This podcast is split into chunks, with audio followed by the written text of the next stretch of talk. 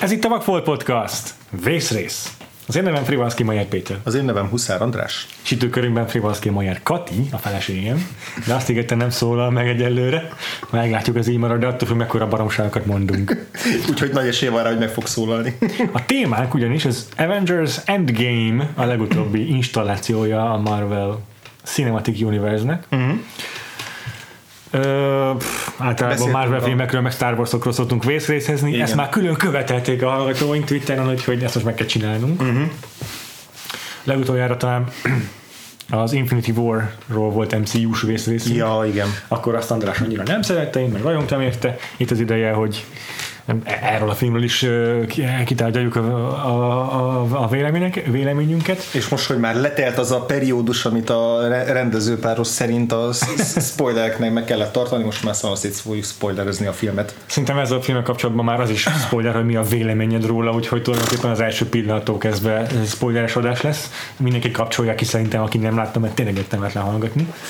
Úgy is gondolom, hogy aki tényleg komolyan veszi ezt a spoiler fóbiát, az úgysem néz meg, meg hallgat meg semmit a filmmel kapcsolatban, még a spoilermentes információkat se. Arra készüljetek még fel, hogy valószínűleg minimum annyi lesz a podcast hossza, mint maga a film. I can do this all day. Jó, ö, ugye Avengers Endgame, a 22. MCU film, ami így Jézus úristen. Tíz év alatt? tíz, körülbelül? hát 2009-es volt az Iron Man. Szerintem igen. Ö, 11 talán, lehet, hogy 2008-as.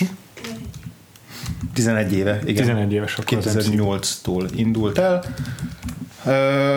Ja. és ugye, hogy el, elvileg nem ez a lezárása a negyedik féznek, hanem majd az új Spider-Man film lesz az. Az már csak de, egy ilyen De gyakorlatilag kódja. ez egy ilyen, igen, ez egy ilyen kis utószó ehhez a sztorihoz. Igazából erre volt felépítve az, hogy marketingbe is, meg az elmúlt években már történet ö, építésben is, hogy majd ez lesz a nagy finálé, ahol elbúcsúzunk néhány színésztől, nem mindenkitől, de mondjuk azért a, a kor magnak a nagy része már valószínűleg sokkal ritkábban fog majd feltűnni, ha egyáltalán fel fog tűnni a következő mm. filmekben. Biztos vissza lehet majd csábítani azért majd egy, legalább egy, egy cameóra a nagyokat is. Tudja, erről majd külön beszéljünk, hogy most ki az, akit még ezt ja. számítunk, hogy visszatér itt az MCU-ban. De minden esetre a bevételekben is érezni, hogy ez mindenki tisztában van azzal, aki, aki a Marvel filmeket szereti, és aki beleinvestálta az idejét meg az energiát az elmúlt években, hogy ez az a, az, az esemény, amin, amin ott kell lenni, mert ez a betetőzése valaminek. Most már a második hétvégén túl van a az Avengers Endgame, mikor ezt az adást felvesszük. Az első hétvégén kapásból csinált világszerte 1,2 milliárd Igen. dollár, tehát Igen, annyi, igen, mint amennyit az első Avengers körülbelül, tehát az egész futam ideje alatt. Illetve jó, nyilvánvalóan ez egy ilyen úgynevezett frontloaded film, így mondják, hogy az első hétvégén megy a legtöbb ember, mert annyira nagy a spoiler fóbia, meg az a spoilerrel kapcsolatos marketing stratégiája a Marvelnek, meg a rendezőknek, hogy mindenki megpróbálja megnézni első hétvégén, aki tudja, mert annál hamarabb beszélt a filmről. Igen, és kérdés, hogy mekkora lesz az újranézés faktor, azt szerintem van azért. Van, de kicsit nagyobb volt a visszaesés a második hétvégén a nézettségnek, mint az Infinity War esetében, de mind a két film azért így, mit tudom én, a nézőinek az 58-60 százalékát tartotta meg a második hétvégére, tehát viszonylag nagy a drop ugye a második hétvégén. Mm. Ugye ez igazából az Infinity War-nak a második része, gyakorlatilag tekinthető ez egy ilyen kétrészes gigantikus finálénak, igen. mert hát az, egy, igen. az egy cliffhanger ért véget, és, és azt a cliffhanger oldja fel az a film. és Ugye így is jelentették be őket eredetileg még annak Igen. idején, hogy Infinity War 1-2. Csak aztán megváltoztatták, és a címet átírták, és mivel nem volt benne az Infinity War címébe, hogy egy, ezért sokan nem is tudták, hogy lesz még ennek i- ilyen módon folytatása. De szerintem ez, ez is belejátszott abba, hogy annak a cliffhanger az olyan hatásos Aha, sokaknak. Ugye arról a filmről van egy külön adásunk, Ja, meg lehet hallgatni, ha meg, valaki még ha kíváncsi. rá. valaki még kíváncsi rá, csak azért mondom, hogy azt így szerintem nem fogjuk nagyon Nem. így, így, Nem. így fe- felmelegíteni, azt én nagyon nem szerettem, Péter el- eléggé szerette, uh-huh. úgyhogy, de így, így azért kicsit máshogy ültünk ehhez a filmhez, uh-huh. mind a ketten. Azért itt a 1975 és 93 közötti Oscar évadunk kapcsán, ahol mindig box office gamerünk, csak a számokat összevetve érdekesség, hogy amerikai bevételeket tekintve az Endgame 620 millió dollárnál tart. Hm.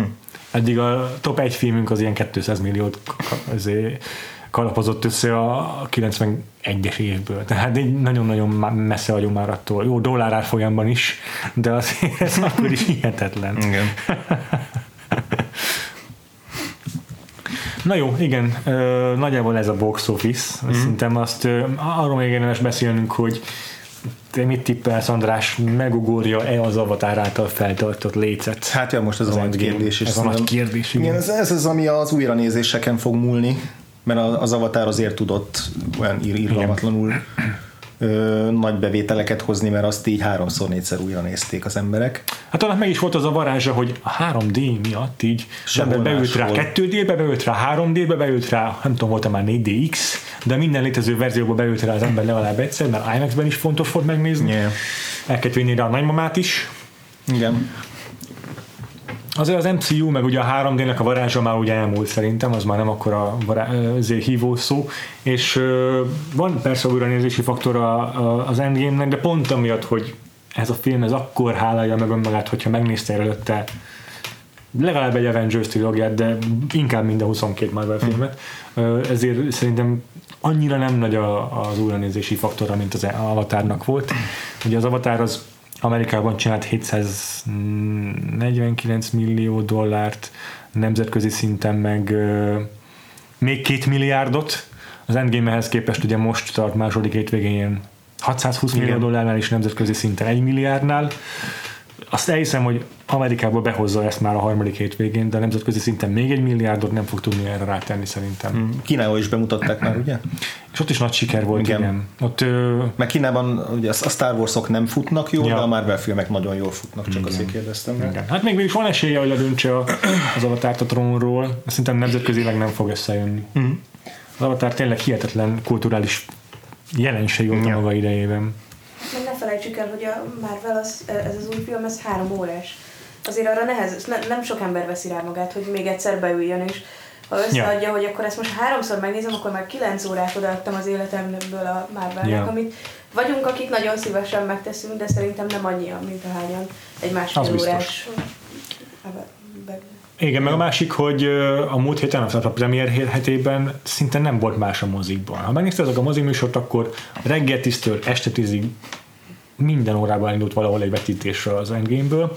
Most azért már jön egy Detektív Pikachu, aminek szintén nagyok a, az elvárásai a box office tekintetében, szóval így, így egyre jobban kell, kell kiszorítani a moziból is a forgalmazóknak is. Amerikában ezt sokkal durvábban nyomják, tehát ott így, ott így, ott így van az, hogy egy moziban mondjuk van 10 terem, és mind a 10-ben a, az, az Endgame megy így reggeltől estig, így 10 percenként kezdődik egy új vetítés. Tehát, hogy így a Aha. Disney nagyon-nagyon durván be, gyakorlatilag így felvásárolja ezzel.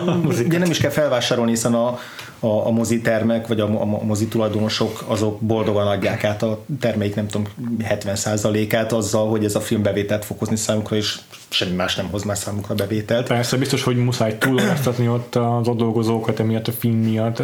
Azért itt aki esetleg a hallgatóink közül a mozikban dolgozik, annak innen is üzenjük, hogy kitartás, meg, meg óriási a teher rajtuk, úgyhogy azért is hadd emeljük meg a kalapunkat innen nekik.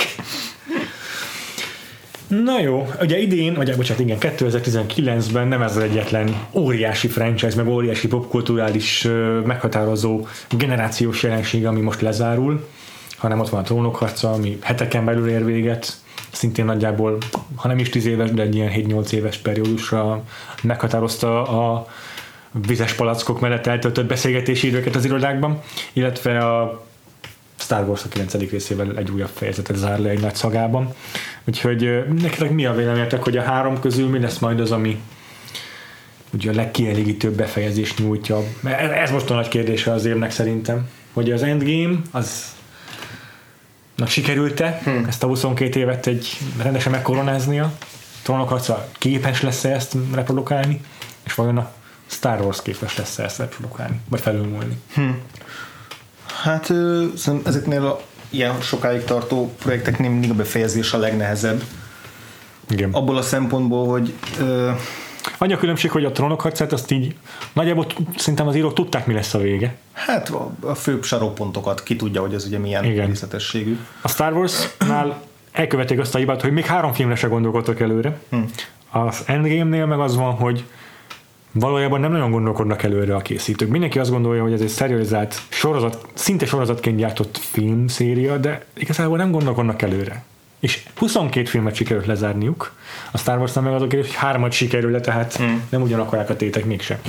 Szerintem egyébként a háromból a trónok harcánál lenne a legnagyobb esély annak, hogy egy radikálisabb befejezése legyen, vagy egy váratlanabb befejezése legyen, és nem a, nem a, nem a fanservice, illetve nem a, a, a hagyományos happy end, vagy annak valamilyen árnyaltabb, de mégiscsak egy sok mindenkit kielégítő formája ja. ö, szülessen meg. Szerintem nem fogja a trónok arca ezt beteljesíteni, ezt a reményei, reményemet, vagy gondolatomat. Aha. Ö, Aha. Az Endgame-nél egész biztosan, tehát ezt érezni, hogy ez a film ez tényleg így, hanem is four quadrant, quadrant film, de hogy így tényleg a lehető legszélesebb nézőtömeget szólítja meg.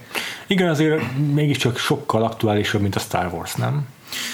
Ez, tehát a 2010-es éveknek szerintem ez a franchise és ja. a Star Wars. Igen. Mert hogy ez újabb a filmekben. Igen. Tehát oké, okay, van egy réteg, aki olvasta képregényekben, de pont a, eleve a, az Avengers nem az a képregény sorozat volt, amit, amit a legtöbben olvastak uh-huh. a szuperhős képregények közül. Aha.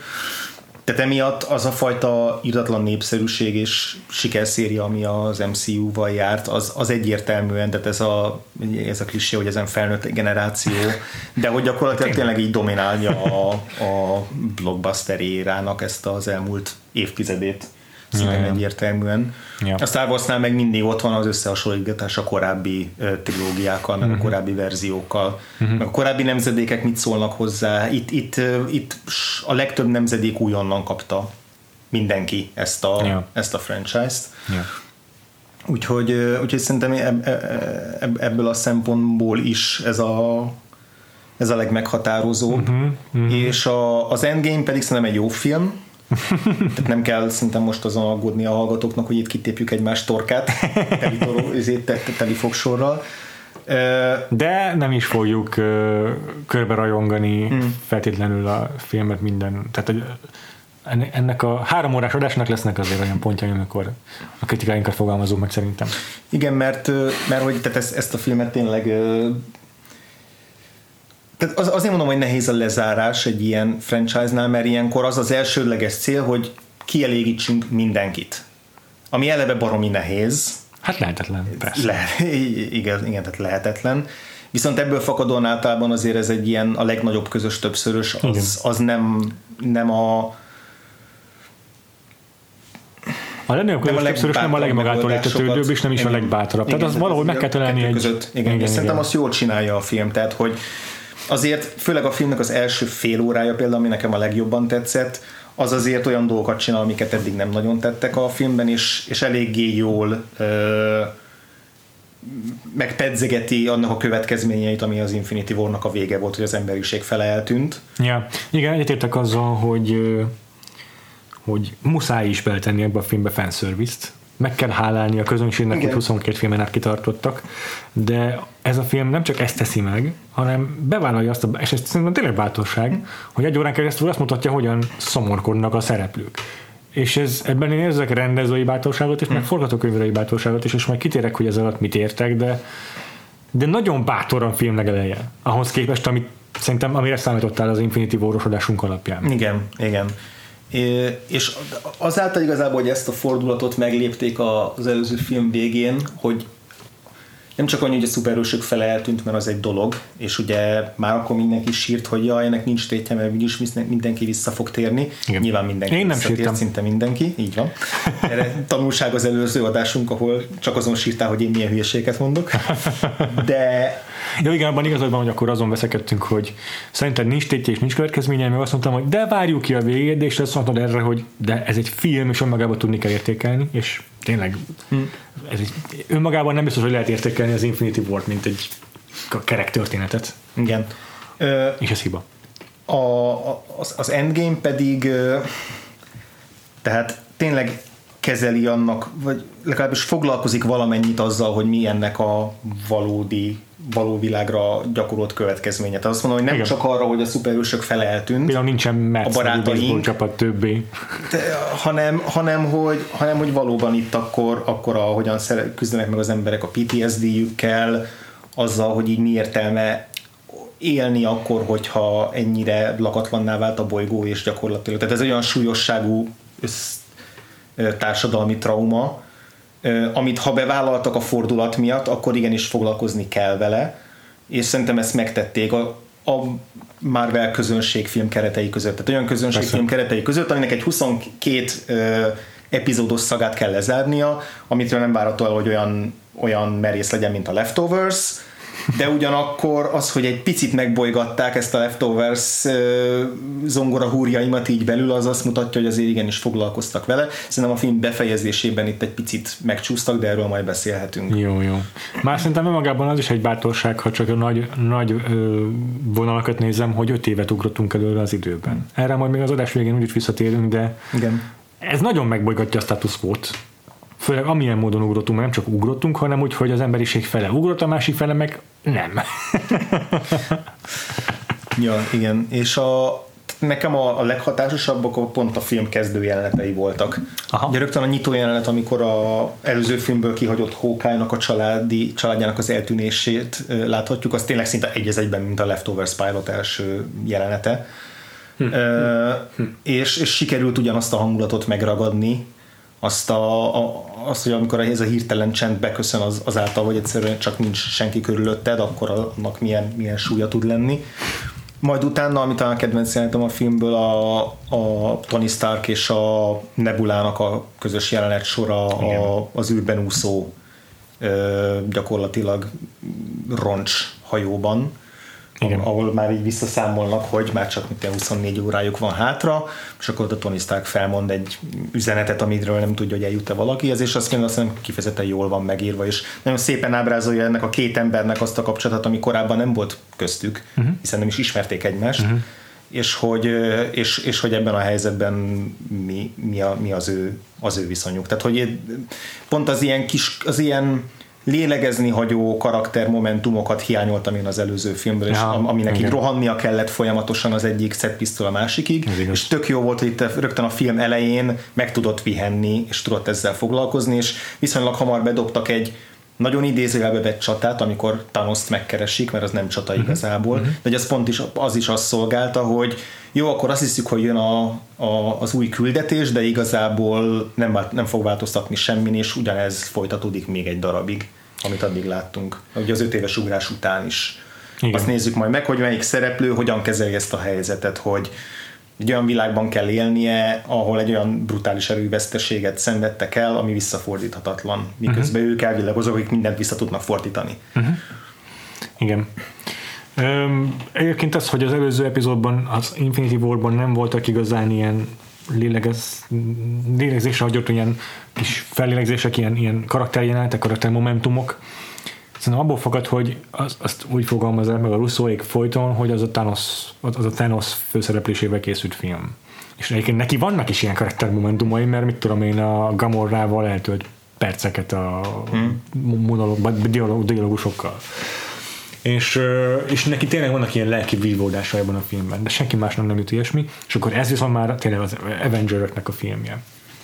És pont azáltal, hogy ugye sokkal kevesebb Én, bocsánat van. a hallgatóknak, hogy mindenképpen ezért képregény fanok vagyunk, de ja. szerintem egyikünk se olvasott mindent. mindenféle címet, ja. maximum én csak kb. csak a emberek egy gyerekkoromban, ezért minden szereplőre angol névvel hivatkozunk jó formán, mert nekünk a filmekből, nekünk az elsőleges az a filmek voltak, amiket angolul nézünk, úgyhogy ezért lesz itt Hawkeye, meg Avenger, ja, ja. nem magyar címek, meg te. Bocsi. Igen. Mm. Akartál mondani valamit Igen, ezzel kapcsolatban? A karakterek, meg a, a, a ki a főszereplő, mi a bár... Ja igen, hogy azáltal ugye kevesebb, ö, kevesebb Avengerünk van ebben uh-huh. a mhm. filmben, ezáltal több idő is tud jutni rá. Ez is igaz. Ez persze Ez azt is jelenti, hogy amikor visszatérnek a azok, akik el lettek snappelve, azoknak szinte semmi nem jut. Persze, persze. a filmben. Persze. Igen, és itt a, még, még az első felében is azért vannak olyan életben maradt szereplők, akik igazából abszolút csak statisztálkodnak, például az Okoye, aki nagyon elhanyagolták. Aki utólag jutott eszembe, hogy ő miért nem volt benne egyik uh, heist csapatban sem a film későbbi szakaszain. Tehát azért itt is van egy súlyozás, van, akit elküldenek melegebb éghajlatra, ki, ki, kipihenni magukat, amíg a film végén megjelennek. Van olyan szereplő a Captain Marvel, akit nagyon kellemetlen módon és nagyon rosszul kezelnek ilyen szempontból, tehát hogy ugye a legerősebb ö, szuperhős, akit el, aki e, e, e, elmegy világgá a film elején azért, hogy, hogy Nagyon egyszerű az egész igen, igen, megoldása. igen, igen, de hogy vannak, vannak ilyen igen. ilyen kihúzások azért az életben maradtak közül is, ami azt a célt szolgálja, hogy tényleg azok legyenek fókuszban, akik a gyakorlatilag akik a, leg, a, legelejétől velünk vannak, a Tony Stark, Steve Rogers, Bruce Banner, Hawkeye, aki visszatér és, És Natasha a Thor. valamennyire, és Thor, így van. Igen. Az első kérdésem, András, Na. hányszor sírtál a során? Vagy miken? Nem, nem, nem sokszor egyébként, és az is inkább ilyen elérzékenyülés volt. Aha, aha, aha. Ö, Mondom, a film elején ott, ott meghatódtam a, a már emlegetett jelenetek alatt, mert egyszerűen azok szépek voltak, és, és így átélhetőek. Ö, amire még emlékszem, hát ami ugye az egyik ilyen nagy jelenet, amiről beszéltünk a film után is, hogy te az első felében sírtál annak a jelenetnek, én a második felében hatottam meg, amikor ugye Steve Rogers egyedül száll szembe a gyűrűk ura gigantikus sereggel és Sauronnal, bocs, akarom mondani Thanosszal, hogy ott neked ez az ilyen egy személyben kiállás volt, ami nagyon meghatott, én meg a, nekem meg az eset jó, amikor egyszer csak megjelent mindenki más, és ugye kinyíltak azok a dimenziókapuk, vagy a, izé a Portálok. Strange-nek a portáljai, és akkor azon keresztül megjelentek a, a hősök. Nem is, nem, is, nem is az igazából, hogy így jó viszont látom azokat a szereplőket, akiket, akiket elvesztettünk az előző filmben, hanem maga a tény, hogy akkor megjön a felmentő sereg. Érdekes, most jut eszembe, tényleg ebbe a percben, hogy a, a, a király visszatérben is a, ami a legnagyobb hatást teszi rám jelenet, az az, amikor a Kati? Várjál. Amikor a szellemsereg jön meg? Nem. Amikor a ro- Azt hittem én is. Igen, megjönnek. igen, a rohírok. Igen, igen, igen, igen, igen. igen. Tehát amikor, amikor ők megérkeznek, akkor az a megint, megint csak ez a megmentés, meg, meg a, ez a megkönnyebbülés Ez része. egy jó beszéd. Mm. Igen, igen, igen. Az volt az a beszéd, ami alatt családommal néztük, és így megkérdezték, hogy rosszul vagyok-e, annyira remektem, mert annyira, annyira hatásos volt. De jó. Úgyhogy pi- picit ez, ez, Aha. ez, ezt idézte fel. Úgyhogy ezek voltak a, a film végén, tehát a, ugye a nagy vezéráldozat, a Tony Stark vezéráldozatánál ott igazából nem az ilyen szempontból nem hatott rám, ott csak úgy értékeltem, hogy ezt igen szépen, elegánsan oldották meg, de az, az már nem volt. Aha. Péter mesélj, hogy te így hány százas csomagot sírtál tele a első nézéskor. Én csak egyszer sírtam a filmen, de akkor elejétől a végéig. Hát az, amiket mondtál az első képkockákról, meg az első jelenetekről, az tényleg azért húsba vágó, és szerintem ott az Ellen Silvestri is két-három olyan melankolikus dallamot komponál, amik nagyon-nagyon hatásosak és nagyon szépek, és azok, azok mindegyike nagy hatással van rám. Ö, és aztán igen, a filmnek a második harmada az, ami a, nyilvánvalóan a, a, az izgibb szakasz, ami, Igen. keve, ami kevesebb ö, nézelmi momentumot tartalmaz, de még ott is azért kiút egy-kettő, mert a Thor és az Iron Man szála is olyan, hogy, hogy találkozások a szülőkkel azok szerintem egészen jól kijátszott ö, lapok voltak, és nagyon okosan oldották meg, hogy ne legyenek Hm. nem tudom, nyálas pillanatok, vagy cheesy, vagy hanem tényleg őszintének érződjenek érzelmileg, és azok is hatással voltak rám. Ö, és aztán persze a finálé meg újabb, újabb ilyen százas zsebkendő csomag volt onnantól kezdve, hogy megjelenik Peter Parker, az a momentum. Akkor tényleg, amikor felveszi a pajzsot, a, a, bocsánat, a, a, a, a, a kalapácsot Amerika kapitány, akkor már, abba, már, már ott úgy izgulok, hogy hogy mi fog történni. Második nézésre is ugyanakkor hatással van rám, az a katartikus, ott nem is a nem is feltétlen a, a jelenetnek az érzelmi súlya, hanem csak az a katarzis váltja ki belőlem azt a zokogást, az ellemi zokogást, Ja, ja, második nézésre is tudok sírni. Ö, ott mi, minden el van, tehát az egésznek az ritmusa el volt ott találva. Ahogyan mondja a Thor, hogy I knew it!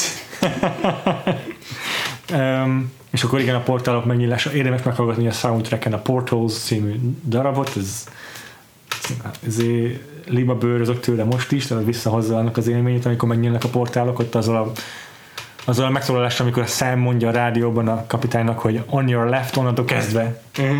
az egész végig hatásos, Én azon is sírtam, amikor, tehát én ah, tényleg ott végig sírom az egészet, nem viccelek, de azon is sírtam, amikor a Thanos szembe találja magát a Scarlet witch és akkor azt mondja, hogy hogy mindent izé elveszítettem miattad, és azt mondja neki a Thanos, hogy azt tudom ki vagy, és akkor azt mondja a Scarlet Witch, hogy most megtudod. Ezek nekem mind-mind hatottak. Uh-huh. Mindegyik. Ja. Hogy amikor a pókember végre találkozik megint a Tony Stark-kal. Igen, és akkor elkezdi mondani, a, amit mi tudunk, nézzük, hogy mi történt, és Tony nem mond semmit, csak átfeleli. Aztán amikor, amikor ügyesen játszák a lapokat ott is, amikor Tony már csettintett, és már meg se tud gyakorlatilag szólalni, csak neki dőn egy fának, és akkor először a Rory megy oda hozzá, mert kell neki is egy búcsú momentum, aztán oda megy Peter, akinek szintén kellett egy búcsú momentum, és oda megy végül a Pepper, és egyiket sem érzem úgy, hogy ezt most csak azért csinálják, mert muszáj mind a három karaktertől elbúcsúznunk, hanem tényleg szépen jön ki, ritmusra is az a három búcsú jelenet, és amit mond neki a Pepper, az szintén tökéletes, és azzal a mondatával zárja le ezt a 22 filmet gyakorlatilag, hmm. ahol azt mondja, hogy most már megpihensz, mert most már biztonságban vagyunk. Az mind betalálnak, és mind, minden jól le vannak elhelyezve. Hmm. A, a Peppernek a szerepeltetése szerintem nagyon fontos, nagyon jó is ebben a filmben Aha. kezdettől. Ja, és akkor még nem beszéltünk a, a, a, a, azért a temetésről, amit szintén még zokogok, mert hmm. amikor a John Favreau beszélget a kislányjal, az is hatásos. Bocsánat. vagy. ugyan benne van a, a Pepperben az, hogy már a, gyakorlatilag a Vasember 3 óta nem nagyon foglalkoztunk vele, meg Igen. most nem nagyon láttuk de, de ennek ellenére mégis ö, szerintem jól működik az, ahogy az öt év után az ő kapcsolatukat mutatják be, azt, hogy ők már tovább léptek, és hogy tudtak teremteni egy olyan életet, ami a helyzethez képest egy vállalható élet. Ugye ez azért kell, hogy legyen egy tétje annak, hogy ő visszatérjen, és hogy legyen valami, amit, ami, ami, fel, ami feláldozásra kerülhet esetleg, hogyha nem vigyáz, tehát hogy, hogy legyen egy személyes ellenérdekeltsége gyakorlatilag azzal, hogy ők visszafordítsák a dolgokat. Mm. De mondjuk ebben persze benne van az is, hogy a, az Avengers nek a viszonylag konzervatív világnézetében így igazából ez a családi élet az a, az, az ultimate happy end, ugye a Hawkeye-nál is ugyanez van, meg a, meg a Tony Starknál is, hogy a feleség és Captain Amerikánál is, Captain Amerikánál is, tehát hogy így minden, minden erre fut ki, de, de szerintem a Tony Starknál ez jól fel van építve már a kezdetektől. Szerintem is. Úgyhogy, Szerintem úgy, is. hogy az, az megint csak annak a, annak a család, családi életnek a bemutatása nem volt különösebben egyedi, de, de szerintem működőképes volt. Ott tényleg csak annyi volt szerintem, amit tényleg minimális e, e, e, eszközzel értek az írók. Tudták, hogy Robert Downey Jr. ezt képes eladni. Tehát, hogy összerakol egy kisgyerekkel, és az eddigi sok-sok filmben, ahol gyerekekkel együtt szerepel, láttuk, hogy ez mindig működik. Összerakod egy kislányon, és ez megoldja, yeah. hogy azt érezd, hogy az ott egy öt éven működő családi kis nukleáris család. és, és szerintem tényleg hatásos volt, úgyhogy most találkozunk először a kislányával, minden nagyon helyén volt abban a kis dinamikában. Hmm. Mit gondolsz arról, hogy a hát ugye egy sorra veszük igazából azokat a sok éve épített, ugye ahogy mondtad idézőjelben épített, de hogy alakult, inkább úgy fogalmazunk szálakat, amik ugye nem mindig voltak nagyon precízen fölépítve, uh-huh. hogy szerintem ezeken érdemes végigmenni. Menjünk kicsit, mindenképpen. Hogy, hogy a Tony Stark és a Steve Rogers viszonya talán az egyik legfontosabb az egész történetben kezdettől. Az ő barátságuk majd ellentétük, hogy azt is lezárja ez a film, az ő konfliktusukat, hogy ez hogy látod, hogy ez szerinted hogyan Utólag jobban összeáll, mert úgy érzem, hogy az Endgame sokat tesz azért, hogy utólag értelmet nyerjen az egész, mert néha a konfliktusok az mondva csinált volt, vagy a film kedvér volt lényegében kicsit mechanikusan konstruálva, de, de utólag az egész értelmet nyer számomra. Azt lehet mondani, hogy a Tony és a Steve rengeteget köszönhetnek egymásnak, mert Tony Steve által tanulta meg az önzetlenséget, úgy, hogy az Ultrontól kezdve már hogy gyakorlatilag tényleg a világot akarja megvédeni, akar a saját élete árán is, sőt ez már az Avengers fináléjában így volt, az első rész fináléjában is. Ö, és a Steve pedig Tony-tól kapja meg azt, hogy megtanulja a egészséges őszín, önzőséget, az hogy, az, hogy van, amikor az a fontosabb, hogy neki legyen boldogsága. és, és ezt egymásról kapják, és ezért egy nagyon szép dinamika lesz a kettőjüké, de ez csak ennek a filmnek a, a köszönhető, hogy, hogy, hogy utólag átértékelődik az ő páros úrnak a, a dinamikája, szerintem. Hmm. Mert a Civil War önmagában nem működik nekem. Az, a, amit abban a filmben felé felvázolna a konfliktust, a, ez a Sokovia törvény akármi, ez nagyon mondva csinált és nagyon mechanikus is erőltetett számomra. Abban a filmben egy dolog működik az, hogy Steve tudta, hogy a báki tehet arról, hogy meghaltak a szülei a Tonynak, és ezt eltitkolta, ez, ez a személyes része annak a konfliktusnak az szuper. És aztán az Infinity War ugye nem nagyon használja ki azt, hogy a Civil War-ban ők összerezzentek, de ebben a filmben viszont gyönyörűen kijátszák ezt szerintem. Igen, hát én is azt érzem, hogy a, a, a kibékülésük szép, csak előtte igazából az nem volt tiszta, hogy a, a konfliktusoktól hogy vezet, hogy vezet idáig az út. Már csak az is van, hogy a Civil War végén is már rögtön van egy ilyen kis kiskapu azzal az utolsó üzenetváltással, ami, ami uh-huh. azt jelzi, hogy jó, az azért nem olyan, nem olyan vészes össze, tehát nem, nem egy végleges összeveszés, pedig szerintem ott annak kellett volna lennie. Ja. Egy hát olyan... Igazából nem volt oda-vissza beszéd, csak a, a, a, Steve, nyitott, a Steve nyitott a Tony felé, de... Ami pedig egy nagyon Steve dolog. eleve a Tony haragszik igazán ja. Az, ja, igen, ezért az, az, az úgy tényleg lezárhatott volna, mert az Tony meg pont kifejezetten egy makacs alak, meg neki van nagyobb sérelme, hiszen az ő apukájáról van hmm. szó. Ja, tehát hogy a szív részéről abszolút logikus az, a, az az üzenet. Inkább csak azt éreztem az írók része, hogy ez egy ilyen üzenet volt uh-huh. a mhm. rajongóknak, hogy nem kell tartani annyira attól, hogy itt valami végleges uh-huh. dolog történt. A közeljövőben ez már ez már össze fog forni, és aztán pont az Infinity War-nak ez a kapkodósága miatt, amikor újra találkoztak, és izé, vagy, vagy újra, újra ugye összeállt a csapat a Thanos ellen, ott úgy, ott úgy hirtelen minden mellékvágányra került, és, és szerintem megint csak az az okozója annak, hogy ebben a filmben Azt én is így éreztem. nem volt annyira. Kati, nem értesz egyet? Na, azon gondolkodom, szerintem ők nem is találkoztak. Nem találkoztak, csak arra gondolok, hogy amikor a, az egész team összeállt, akkor olyan emberek azért találkoztak, akik a Civil war egymás ellen Persze, harcoltak, és azt, azt így kicsit rövidre zárta az a film. Így van. De mondjuk az a Tony meg a Steve akkor nem. És ez a film viszont ezt nagyon ügyesen szerintem lecsapja ezt a labdát, hogy Steve volt az egyedüli hát nem az egyedüli OG Avenger, de pont, hogy a, egyedül Tony ment el a világkörüli útra a Titán bolygóra az OG Avenger közül gyakorlatilag, hogy legyőzze Thanos-t. És és ezt nagyon, itt, itt szerintem ügyesen kijátszák, hogy ezt, ezt, ezt felhánytorgatja Tony a Steve-nek, és az a monológia, a, amikor elmondja, hogy nincs esély, no, nada, mit tudom én, és hogy te csak egy hazug vagy, az nagyon-nagyon durván hat. Szerintem is jó, az, az szerintem is nagyon jó jelenet. Ott uh, nyilván nagyon sokat számít a Robert Downey Jr.-nak a, a delivery-je, hogy a sorokat hogyan mondja, de, de ott végre, végre, végre értelmet nyer az előző két filmnek ez a konfliktus építése. Igen, igen. Mi a helyzet uh, Natasával és Hókájjal? Na, az egy olyan jelenet volt szintén, amin nagyon sokat sírtam, már onnantól kezdve, hogy rájöttem, hogy a Vormirra érkezik ez a két karakter. Hm. Ö, a Hawkeye mindig ezért nagyon mellékszereplője volt az Avengers filmeknek, és, és ö, örülök, hogy gyakorlatilag ő az érzelmi főszereplője az Endgame-nek.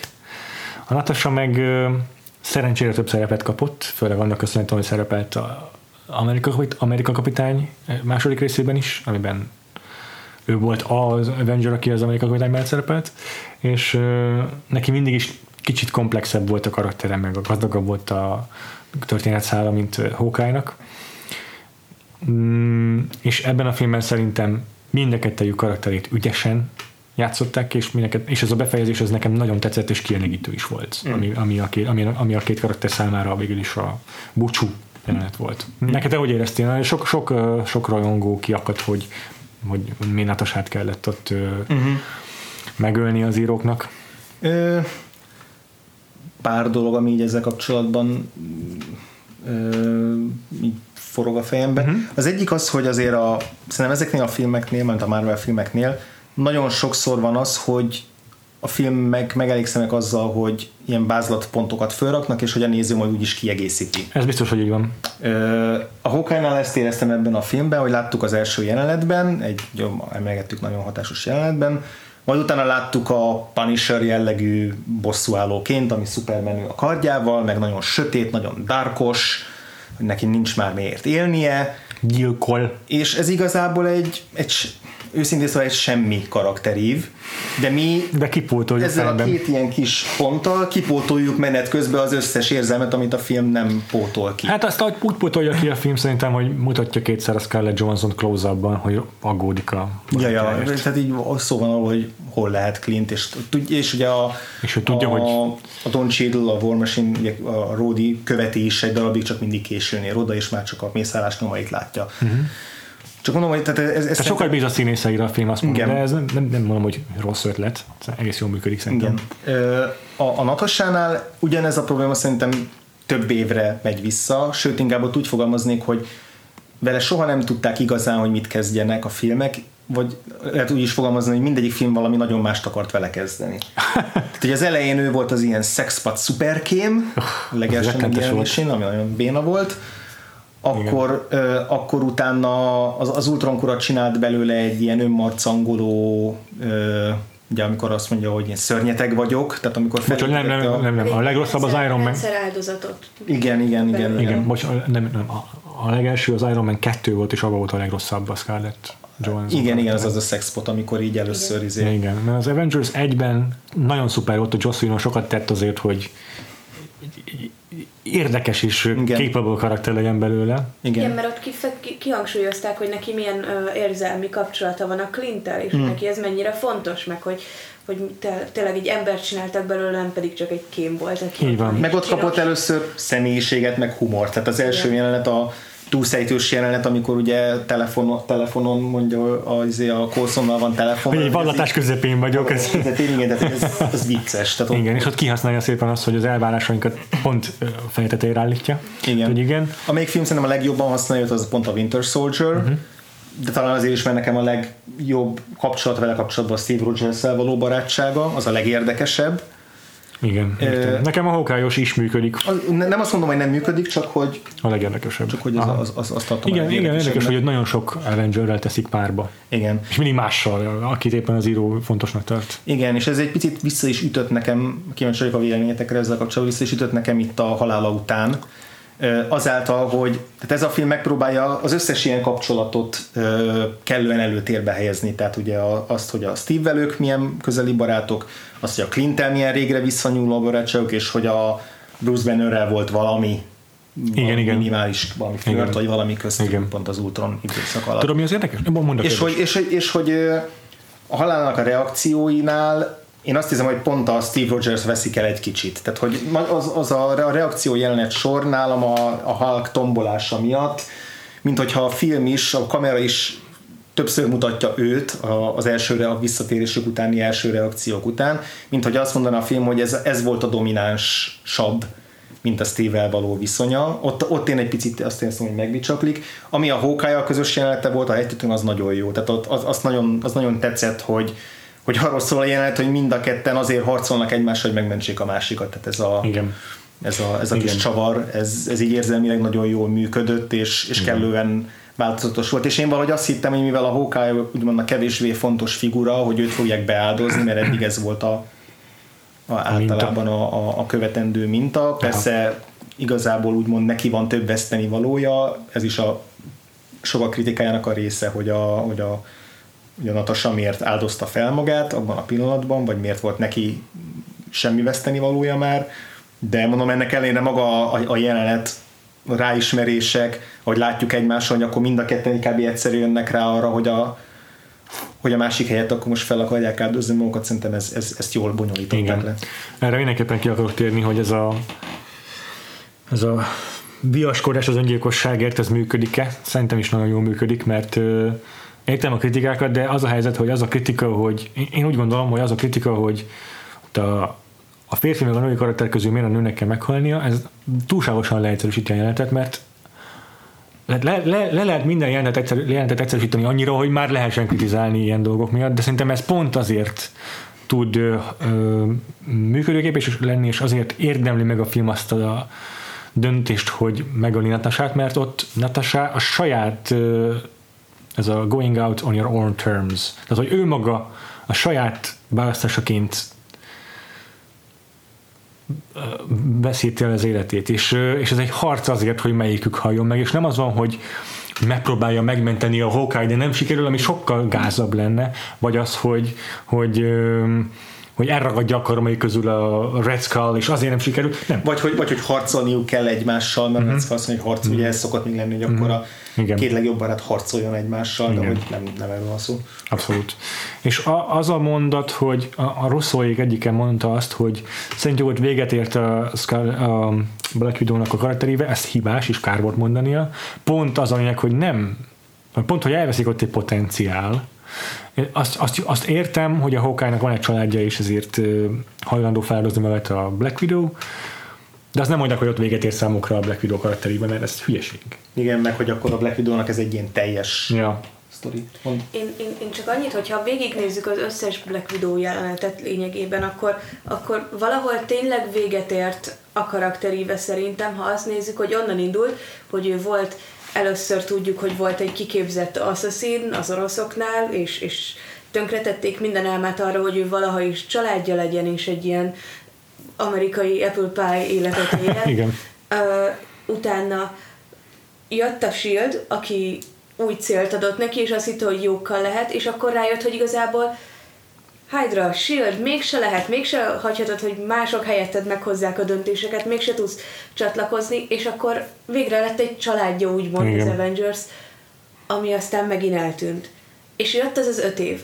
És ez hmm. tényleg, ezzel lehet egy nem tudom, három és fél órában lehetett volna még akkor uh, foglalkozni, hogy ez mennyire nagyon őt megütötte. Itt próbálták csak a, hajviseletében meg az, hogy ezért hogy... hogy tényleg semmi mással nem törődött már, mint sem, hogy Igen. ezt a családot visszahozza, Igen. mert neki... Most a mackon a drágot visel. Igen. Meg hogy a munkába öli magát. Tehát... Igen. Igen, igen. És úgy meglett ez a karakteríve, hogy igazából a saját ilyen, ilyen nem figyelek semmire, követem a parancsokat, ból lett egy saját egyéniség, aki önálló döntéseket, aki a saját életével most már tud ö, ö, foglalkozni, és, és, és a saját élete az az ő kezében van. Aha. És van az a szabadsága, hogy meghozza azt a döntést, hogy feláldozza magát azért, hogy majd a többiek visszajöhessenek. Mert ő azzal a tudattal nem csak azért ölte meg magát, és nem csak azért ugrott ő, hogy, hogy, mert, hogy nem a Clint, uh-huh. hanem mert azzal, hogyha ő leugrik, azzal a többiek visszajöhetnek. És szerintem ezért volt tökéletes az éve, mert elért úgymond arra Amerika kapitányi ö, szintre, önfeláldozás szintre, hogy, hogy ő már, már a, a, a saját döntését is tudja képviselni, de közben a, a nagyobb jóért is tud egyszerre harcolni. Lehet, igen. és így végül is tényleg elérte a tökéletes karakterszintet, csak ez sajnos pont egy ilyen halállal kellett, hogy így lépje. Ja, nálam már volt egy ilyen nagy gesztus, amikor a, a, a Winter Soldier végén az összes titkos Shield aktát nyilvánosságra hozza, mint egy ilyen ö, Edward Snowden, hm. és az is egy ilyen önzetlen kinyilvánítatása a, a, a nyilvánosság felé fordulása a Black Widow-nak, aki amúgy egy titokzatos karakter, és amúgy is az egész életét a homályban fedi, éli de valóban ez annak a egyenesági folytatásaként tekinthetjük végül is. És igazából nem tudom, hogy, hogy mennyire kristályosította volna ki még jobban az ő történetét, hogyha lett volna önálló filmje. Biztos, hogy megtette volna. Lesz. Tudom, hogy lesz. Spoiler alert, lesz. Azt, azt tudom, de, csak nem előtte, értem. de hogyha eddig lett volna, tehát hogyha Hát amikor, egyszer... amikor még lett volna értelme a Black Widow filmet csinálni, igen. Igen, igen. Most utólag így nagyon jó, de... Marvel helyett. igen, tehát, tehát a Black Widow-t ezt így egyből az Avengers után kellett volna megcsinálni, akkor lett volna szuper. Most is örülni fogok, örülök, hogy lesz. Igen. De az első Avengers után lett volna ideális film. Igen, de most a Kati mond, hogy ha Captain Marvel helyett a Black Widow kapott volna egy előzményfilmet, ami mondjuk pont a clint való barátságáról szólt volna, akkor az megint csak ja. Ö, ja, hasznosabb lett volna, mint a, mint a Captain Marvel-t fölvezetni, akivel ugye ez a film se bánt jól sajnos. Lássuk be, a Captain Marvel nélkül is sikerült volna legyőzni őket, Szóval, hogy nem, nem az volt, hogy hát egy ekkora sereget egyszerűen nem tudjuk megírni úgy a történetet, hogy ne kelljen a Captain Marvelnek az ereje. Uh-huh. És így pont csak, hogy belecsalták magukat egy ilyen csapdába uh-huh. azzal, hogy még itt vezették fel őt. Uh-huh. Igen.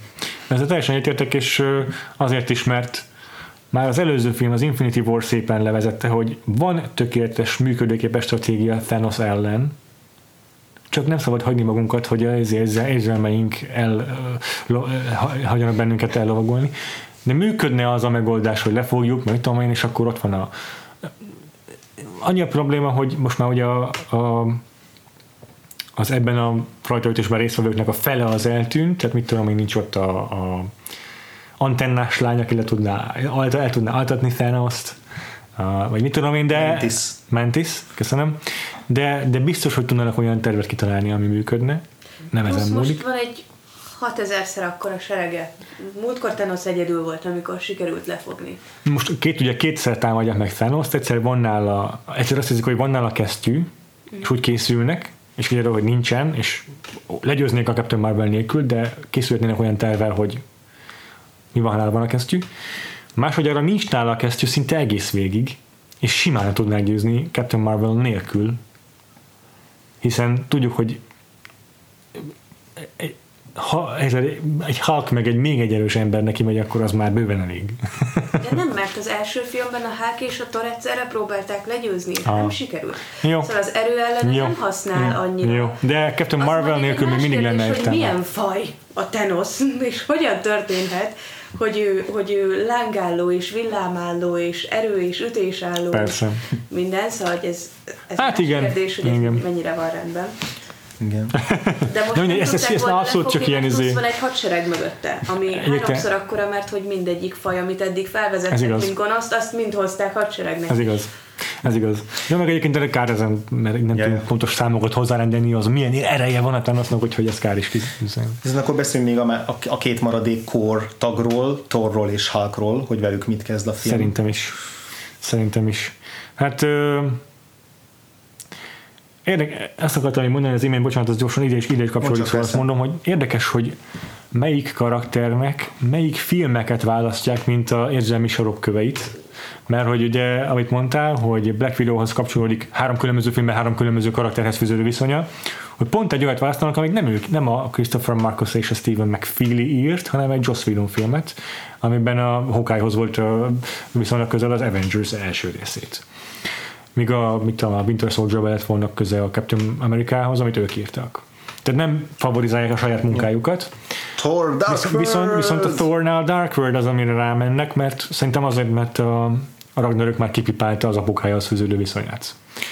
Hát igen, meg eleve a Ragnarök az inkább a poénkodásra ment rá, szemben a, tag, a, a Dark world ahol, ahol, ahol gyakutabbak voltak a családi konfliktusok, családi viszonyok szerintem. Uh-huh. És ott ö, szerintem a, a két író is érezte, hogy nem sikerült, ö, vagy hagy, hagyott kívánni valót maga után az, ahogy a, az anyukájával, a frigával ö, leszámoltak, mert nagyon szép momentum volt, mert zeneileg is tök jó volt az a kompozíció, amikor eltemetik a frigát, de nem volt meg az a katarzis, amit igényelt volna, hiszen nem volt kellőképpen felépítve a friga, mint az anyukája. Uh-huh. Kb. ugyanaz a hatás, mint a Winter Soldier-ben, amikor megjelenik a Bucky. Kicsoda? Mi? Ez benne volt az első filmben? Tehát, hogy így hiányzik a... Persze benne volt, de akkor is nincs meg az a katarzis hozzá. Ebben én nem értek egyet, mert szerintem nagyon-nagyon jól fel volt építve a kapcsolatuk a, a Jó, ezt nem, nem, nem, nem egyedül fogalmaztam meg szerintem ezt a problémát, mint kritikát, de azt gondolom, hogy itt néha hiányoznak az alapok, amiket mondtál, hogy néha az ember agyának ki kell pótolni ezeket a lépcsőket a történetben, hogy érezze a, a katarzist, mert nem láttuk annyit ele- együtt a Thor anyukáját, a Lokival meg a Thorral, hogy érezzük azt, hogy mi a súlya annak, hogyha ő meghal.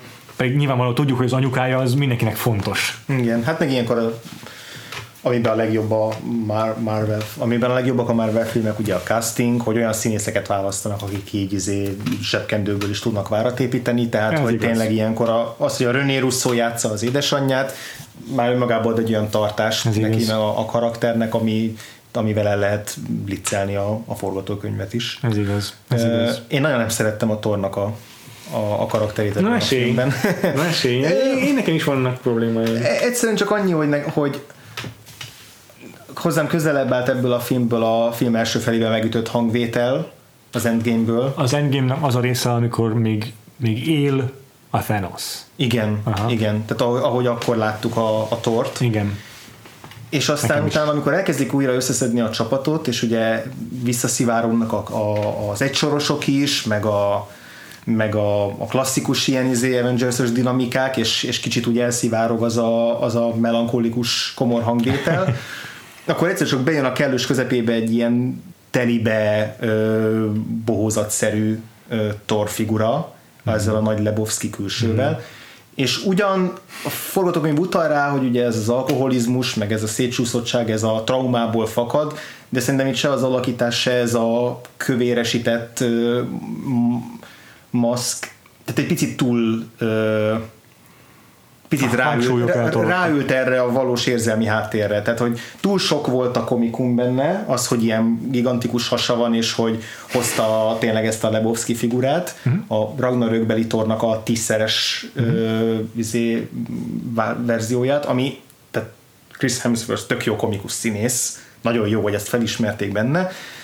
de, de nem éreztem azt, hogy ebbe a filmbe szükség van egy ilyen szinte száz százalékig komikus ö, gag karakterre. Uh-huh. Én ezért nem szerettem azt, hogy valahányszor visszatérünk, amikor az édesanyjával beszél, az uh-huh. egyetlen olyan jelenet, amikor uh-huh. tényleg így komolyan lehet venni, de előtte is az van, hogy így visszafordul, amikor az érzelmi pillanatban gyorsan visszafordul, és így el, eliszkol, tehát hogy így mindig megtörik azt, a, hogy esetleg vele lehetne valami érzelmileg kielégítőt Igen. ö, kezdeni, helyette ő tényleg comic relief végig a filmben, és ahhoz ő túl fontos és túl hangsúlyos karakter szerintem, hogy, hogy erre e- ebbe a skatujába bezárják ebben a filmben. Meg azért tették be a hangját a porradot, hogy legyen comic relief a csapatban, nem kellett volna a torpot Ennyike. csinálni. Igen. Igen. Az a probléma, hogy ugye a Thor 2, bár hatalmas kassza siker volt, mégis a Kevin Feige és Chris Hemsworth is úgy érezték, hogy ez egy félre sikerült produkció, és akkor Chris Hemsworth közben leforgatta a, Ghostbusters-et, Igen. és így rájött, hogy neki ez nagyon jól áll, és ezt szeretné csinálni, és akkor most végre csinál egy olyan Thor filmet, ami olyan, amilyen ő, amihez passzol az ő 180 fokos egyénisége. fordulat ezzel. És akkor a Ragnarök így készült el, és én már nagyon, nagyon viccesnek tartom, hogy szuper film a Ragnarök, de engem ott is nagyon zavar az, hogy meghal az, az Anthony Hopkins karaktere, és már a következő pillanatban heherészünk. Tehát, hogy nincsen meg az az érzelmi katalizis, amit az a, az a jelenet kiváltana. Úgyhogy a, az Odinnak tényleg meg volt a legendő screen time ahhoz, hogy az működjön az a katarzis, míg a Frigának amúgy nem volt, meg ugye arról beszéltünk. És akkor e- ennek a tanulsága képen ebben a filmben tovább akarják vinni a humoros tort, de azért érzik a russzóék, hogy van a Hemsworthnek a drámához is érzéke, mint színésznek, uh-huh. és próbálják valahogyan megtalálni a kettő között szerintem azért a, nem is egyensúly, de azért azt, hogy be, be tudják csempészni a humorba a drámát, de elcsábolnak a humor felé. És nekem egyébként egész jól működik az a Dark World szegmens a filmnek, amikor ott vannak a Asgardon, és szeretném kiemelni, hogy a Thor a második Avenger, aki pánikrohamot kap. Az MCU-ban a szuperhősök pánikrohamot kapnak attól, hogy szuperhősök. Tehát ezt itt soha nem látnád a, a, a DC Ugye izé a másik a Tony Stark a Vasember Igen. 3-ban, ami, ami konkrétan erről a posztraumás stresszről szól. Az az a film, ami tényleg erre van Igen, hogy még, még egy Thor, aki Isten, szó szerint egy Isten, még ő is humanizálva van. Hm. Tehát, hogy az MCU-nak ez az igazi erőssége egyébként, ha nem is mindig működnek ezek a karakterbítek, de gondoskodik róla, hogy tudjunk azonosulni ezekkel a szereplőkkel, és ne félistenként tekintsük rájuk, vagy igazi istenként. Mm. Szóval ezt, én ezt nagyra értékelem, és nagyon nagyon-nagyon tetszik az, hogy, hogy egy posztraumás Thort látunk itt, de tényleg túl sok a vele kapcsolatos gag, az az egész jelenet sor, mikor eligazítást tartanak, és akkor te elmeséli, hogy mit volt a Dark World-ben, mert arra már úgysem emlékszik senki, az egészen kellemetlen volt szerintem. Az szerintem azért volt vicces, vagy én azért nevettem rajta, és azért volt ez a fajta humor nekem működő, mert igazából magukat parodizálták ki, mert tudták, hogy ez egy nem odaillő, Ja. nem jó film volt, az egész plot rossz volt, nem működött, és, és ezt akkor így három mondatban elmondani, hogy miért nem működött, ez szerintem zseniális. Amit meg a tornak a viccességére ki lehetett volna találni, mert nekem is azzal volt problémám, csak én sokkal jobban beleláttam mindig azt a keserűséget, hogy szomorú, hogy, hogy ő most ilyen állapotban hmm. van, hogy hogyha tényleg a humort is sokkal keserűbbre csinálják. Szóval, ha minden egyes ja. vicc mögött ja. érezzük és látjuk, hogy ő oda bent szenved, mert mindenki a meghalt, a, a, az apukája biztos, hogy csalódott benne, mert nem jó király, mert nem tudja csinálni, amire született, és nem, nem megy neki, akkor, akkor lehetett volna úgy vicces, hogy közben azt mondod, hogy jaj, szegény úristen. Szerintem az első jelenetében, amikor még elmennek hozzá új Asgardra, ott még ez egész jó megvolt. Nekem már ott sem működött igazán. Ott is azt hiszem, hogy annak kéne megszületni, amit a Kati mond, de hogy de hogy ott van a, ott van a Taika Waititi karaktere, meg ott van a, izé, az a videójáték, meg, tehát hogy meg, meg akkor látjuk először a nagy hasát, tehát hogy akkor is elnyomták ezek Kicsit a igen. komikus hírek. Kicsit igen, az, hogy a nagy hasátot kibudjasztja, kidülleszti, az biztos, hogy túl nevetséges Igen. momentum. Aki piszok jól kezelte ezt az egészet, az tényleg a porrad ebben a filmben. Tehát az a jelenet, amikor először hazaérkezik és meglátja az öt évvel idősebb lányát, és rájön, hogy ha nem is tudja pontosan, hogy miért és mi van, de hogy itt le, lecsúszott öt évről, öt fontos évről a lánya életében, és a zavar, az, az, az örömtől, a viszontlátás örömétől, a zavarodottságon át, hogy neki ez nem tudom, egy fél óra volt kb. vagy egy ja, óra, öt óra, öt óra mindegy, mindegy. És, hogy, és hogy közben eltelt öt év, tehát abban az ölelésben, meg abban a mondatban azt mondja, hogy, hogy you got so big, vagy you're so big now, nem emlékszem a hajszál pontos idézetre, de hogy azt a porrad úgy mondja el, hogy abban benne van, ez, egy, ez megint csak egy ilyen egy soros, vicces egy soros, de hogy azt úgy mondja el, hogy annak legyen egy érzelmi töltete, meg legyen, egy, legyen benne pont ez a keserűség, meg ez az értet, értetlenség, ami ebbe a helyzetbe szerintem sokkal jobban passzol. Szerintem is. Ez nekem is nagyon hatásos volt az az érzelmi katarzis a kislányával. És mondom én, egyébként az egyik legsikeresebb érzelmi momentumának a filmnek, ami tele van érzelmes momentumokkal, az az, amikor megérkezik a Thor, meg, bocsánat, megérkezik a Hulk, meg Rocket a Thorhoz, és először érti ki a száján a Hulk a Thanos nevét. És akkor szó szerint minimum 15 másodpercig csak a Thor arcát veszi a kamera, ahogy a, egész addig a botladozó félrészeg idiótából így megmerevedik, így minden érzelem végig fut az arcának Chris Hemsworthnek, és akkor végül kinyögi, hogy ezt a nevet nem mond ki többet a jelenlétemben. Hogy az, hogy egy MCU-ban, egy ilyen blockbusterben ilyen sokáig látunk vágás nélkül egy színész arcán kiülni érzelmeket, ráadásul olyas valakit, aki pont nem a színészi kvalitásai miatt lett bekasztingolva elsősorban, az iszonyat bátor szerintem. Nem egy Robert Downey Jr. láttunk ott, na, yeah. gondolok csak. Szóval azt én nagyon nagy érdemnek érzem a russzóék részéről. Ez marha erős volt. Ö, ha már a tornát tartunk, akkor gyorsan a Taika Waititi karakter a Korgnak a pólója, ez az ananászos póló, az, az volt a Taika waititi az összes ilyen nizében így készült videóban, meg a egész sajtókörúton ez viselte ezt az ananászos pólót, az egy ilyen kis geg. Másik meg, hogy Fortnite-oznak 2023-ba, az a játék nem ment ki a divatból 6 év alatt. az nagyon jó. És egyébként a Fortnite meg ugye a valódi Fortnite-ban valóban 2018-ban benne volt a Thanos. Hmm. Tehát ez egy ilyen oda-vissza meta gag. És akkor ott van ugye a, a még inkább Mark Ruffalo-sított Hulk ebben a filmben. Igen, először beszéljünk a CGI-ról. Először beszéljünk a CGI-ról. Jól nézett ki? Fura volt. Szerintem tökéletes volt. Én, én örültem, hogy jobban látom a Mark Ruffalo arcát, Igen. de attól még fura volt. Igen, de tényleg egy filmről filmre egyről látni rajta a Mark Ruffalo arcát, de szerintem piszkosul jó volt. És pillanat is a kérdeztem meg, hogy ő valóban ott egy élő, lélegző lényemásznon. Mm. És az, hogy a Mark Ruffalo-nak mostanra már tényleg minden ezért ilyen tikkiét ismerem, hogy az ajkát mikor hogyan bigyezti, meg mindent. És uh, nála is van egy ugyanilyen hosszú snit, vagy minimum egy, most nem emlékszem többre, de egy konkrétan egy callback az Incredible Hulk filmre, mikor azt mondja, hogy nekem kell viselnem a kesztyűt, mert én úgy érzem, hogy mint hogyha erre lettem volna kitalálva. Az azért callback, mert azért, az, azon kísérletezik még a Bruce Banner, hogy kitalálja az immunitást a gamma sugárzásra És végül is sikerül neki, és azért tudja felvenni a kesztyűt. És az a pillanat, amikor így közelít a kamera felé, és ezt mondja a ellelakadó szavaival, ott látom a Mark Ruffalo alakítását hibátlanul. Mm. Az nagyon működik az is.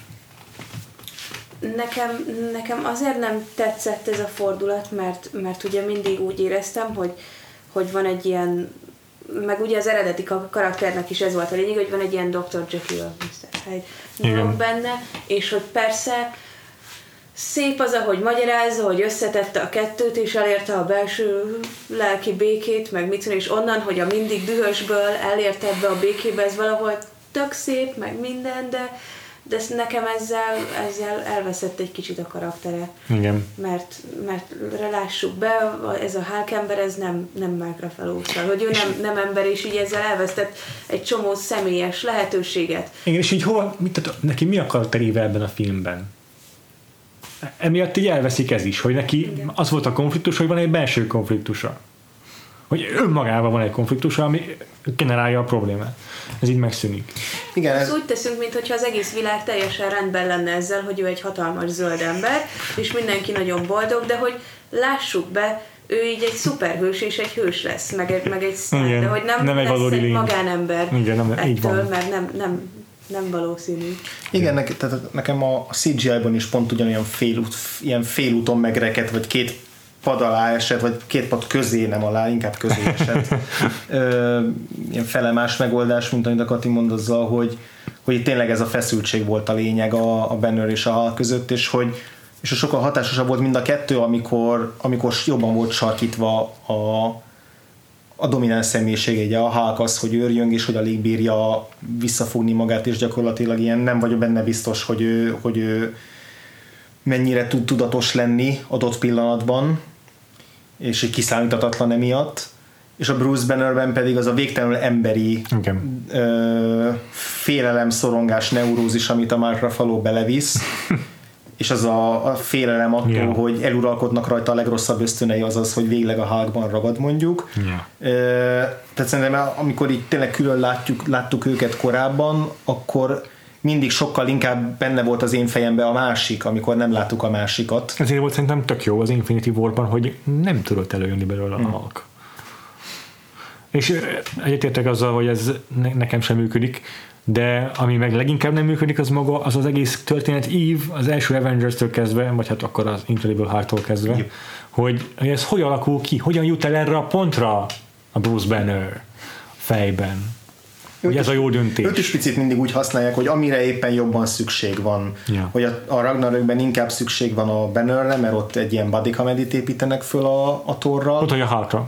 Ott, ott, ott, ott gyakorlatilag csak a Hulkként szerepel, nem? Vagy igen? Hát nem, van ott, amikor visszatér a... Ja, igazad van. Ilyen, ja, tényleg. A, a tényleg, Jeff Goldblumnak a bazárába ja, tényleg. mászkálnak. Tényleg. Nekem az, az, ja, nekem van. az maradt meg jobban Aha. a filmből. Nekem az maradt meg, hogy abban sokat beszél a Hulk. Ja, ja, ja, az is igaz.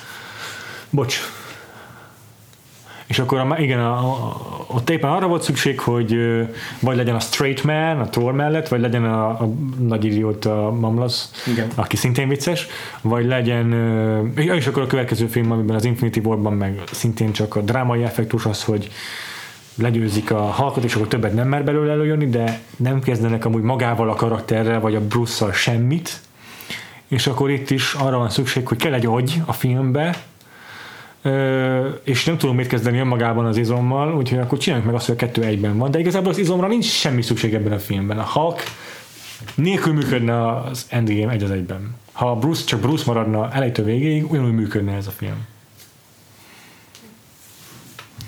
Úgyhogy e, e, erre azt érzem, hogy ez a fanservice kategória, amikor nem sikerül kiérdemelniük ezt, az, ezt a történet, ezt az érzelmi, vagy ezt a, ezt a karakterívet, de muszáj megtenniük azt, hogy lesz egy ilyen professzor Hulk a filmben, mert már öt filmen ezelőtt is mindenki azt várta, hogy lesz egy ilyen szinergiája a két karakternek, mert egyszer valamelyik képregényben volt, és innentől közben kötelező megcsinálni a filmben is. De nem érdemli ki a film szerintem ezt, ezt, a, ezt, a, ezt a finálét. Nem tudom. Szerintem a Hulkkal kapcsolatban igazából az elején már egy ilyesmit így mondtam, hogy valahol azért érdemli meg azt, meg azért jó így a háknak a, a, a szála, meg azért következetes így, mert az előző, főleg az Avengers filmekben mindegyik arról szólt, hogy ő tényleg nincsen egyensúlyban ezzel a, a, a belső szörnyetekből, amit maga alkotott. És uh, ez egy tök jó, nem tudom, metafora is lehet akár amúgy bármilyen belső ilyen küzdelemre önmagaddal, és, uh, és hogy végül is ő úgy kapta meg a jó befejezését, csak ő már a film elején megkapta a jó befejezését, hát hogy, hogy ezt elérte, de szerintem nem baj annyira, hogy ezt nem a film közben jött rá, hogy hogyan lehetne ő egyszerre a kettő, meg ez nem egy ilyen tudatállapot, amit elér valahogy, hogy ő egyszerre a kettő. Szerintem ez így valahol rendben. Lehet, hogy tudna működni, igen, lehet, hogy egyetértek azzal, meg igazad van, hogy tudna működni ez a professzor Hulk, csak a Hulk, mint figurával, meg a Russell, az a baj, hogy így több éveket ugrunk át a két film között, amikor ő felbukkan. Mert az Ultron meg a Ragnarök között is sok-sok év eltelt számára azon a bolygón a Jeff Goldblummal, és a között zajlik le a karakterfejlődése, ahol elkezd tudni beszélni értelmesen a Hulk és nem is jön ki sose belőle a Bruce Banner. És aztán most megint eltelik öt év, ahol meg hirtelen megoldja azt, hogy tudjon a két, test, vagy a két léleket testben lenni, és mindig filmek között történik meg benne a karakterfejlődés, és sose érdemeljük meg ezt a, ezt a katarzis, hogy megtörténjen benne a változás, mint nézők. Ez vele a bajom. Meg a másik az az, hogy a, amit már nagyon sokat emlegettünk, a Natasával való viszonya, az ott maradt az útronban, ahol ott tartott éppen annyi, hogy a Ragnarökben tök jó utalnak arra, hogy a Natasha hangjának köszönhetően jön belőle elő a Bruce Banner. Itt ennyire se foglalkoznak, az Infinity war legalább volt annyi, hogy köszöntek egymásnak Natasával. Ez nagyon hiányoltam, legalább ha az meg lett volna, hogy Hulk csak csettint az Infinity stone egyet, és a Thanos, aki ki nem szarja a thanos kapott egy jelenetet a Gamorrával, a Soul Stone-nak hála, ahol vissza, viszont láthatja a már megölt lányát, aki a, akit a feladatott a Soul Stone-ért. És a Banner nem kapja meg ugyanezt a Natasával. Értem, hogy mit tudom, nem jött ki mit, a pacing miatt, hogy még legyen egy ilyen jelenet is a csata kellős közepén, de nincsen nektek hiányérzetetek, hogy a Hulknak nem volt egy ilyen jelenete, ahol csettint is viszont látja a szeretét, akit feladatott a Soul Stone miatt? Pont ugyanaz történik, mint a Thanos meg a Gamorával.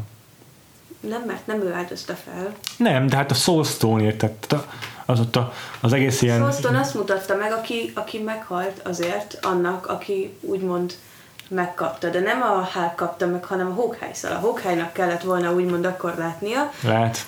De az a különbség, hogy azért ez most persze extra információ, de a russzóék azt elmondták, hogy leforgattak egy jelenetet a Tonyval, ugye ő is csettint egyet, uh-huh amiben ő meg a saját lányának a felnőttkori verzióját látja, és megbocsát neki, hogy nem lehetett az apukája, de ez hülyeség, és jól kivágták. De hogyha arra gondoltak, akkor gondolniuk kellett erre is, a Bruce-ra is. Ez lehet, hogy tényleg csak azért, mert nem működött volna úgy jól a film, hogy hogyha ott van még egy plusz jelenet, és nem pedig rögtön... Azért vettek ki azt is a Tonyval, persze. Csak én nagyon-nagyon sajnálom ezt, mert akkor az egy katartikus valami lett volna a két karakterrel, és nincsen hiányérzetem a Natasával se. Nekem nem az hiányzott volna, hanem az, hogy amikor először találkoznak ott a, a, a, az ebédlőben, vagy pedig amikor a porráddal szórakoznak és próbálják rájönni, hogy hogyan működik a, ez a time heist dolog, akkor, akkor lehetett volna csak egy pár pillanattás, egy pár mondat, hogy megtudjuk, hogy ők ezt az öt év alatt ismét, akkor mondjuk azt, hogy akkor szegény a karaktere az, aki az öt év mindig, mindig a két film között fejlődik. Ja, aha hogy, hogy ők ezt az előző öt évben lerendezték, mert ugye már a, a izében valamennyire lerendezték az Ultronban, megállapították, hogy az egyik egy hatalmas zöld szörnyeteg lesz bármikor, a másik pedig uh-huh. nem elégedett uh-huh. önmagával uh-huh. sosem. Uh-huh. És hogy akkor most hol tartanak a karakterek, ezt meg lehetett volna mutatni. Ja. Igen. Nekem egyébként még van pár ilyen hiányosságom a filmmel kapcsolatban, hogy ilyen ki nem érdemelt katarzisokat próbál létrehozni, ami tényleg annak, tehát úgy próbálják, szerintem úgy próbáltak gondolkodni az írók, hogy a, a nézők tényleg eleget gondolkodnak ezeken a karaktereken a filmek nézése nélkül is, úgyhogy nem kell mindent megmutatnunk, mert kipótolják fejben néha ezeket a átugrott lépcsőfokokat. És szerintem ez volt például, ez volt a Hákal egyértelműen szerintem.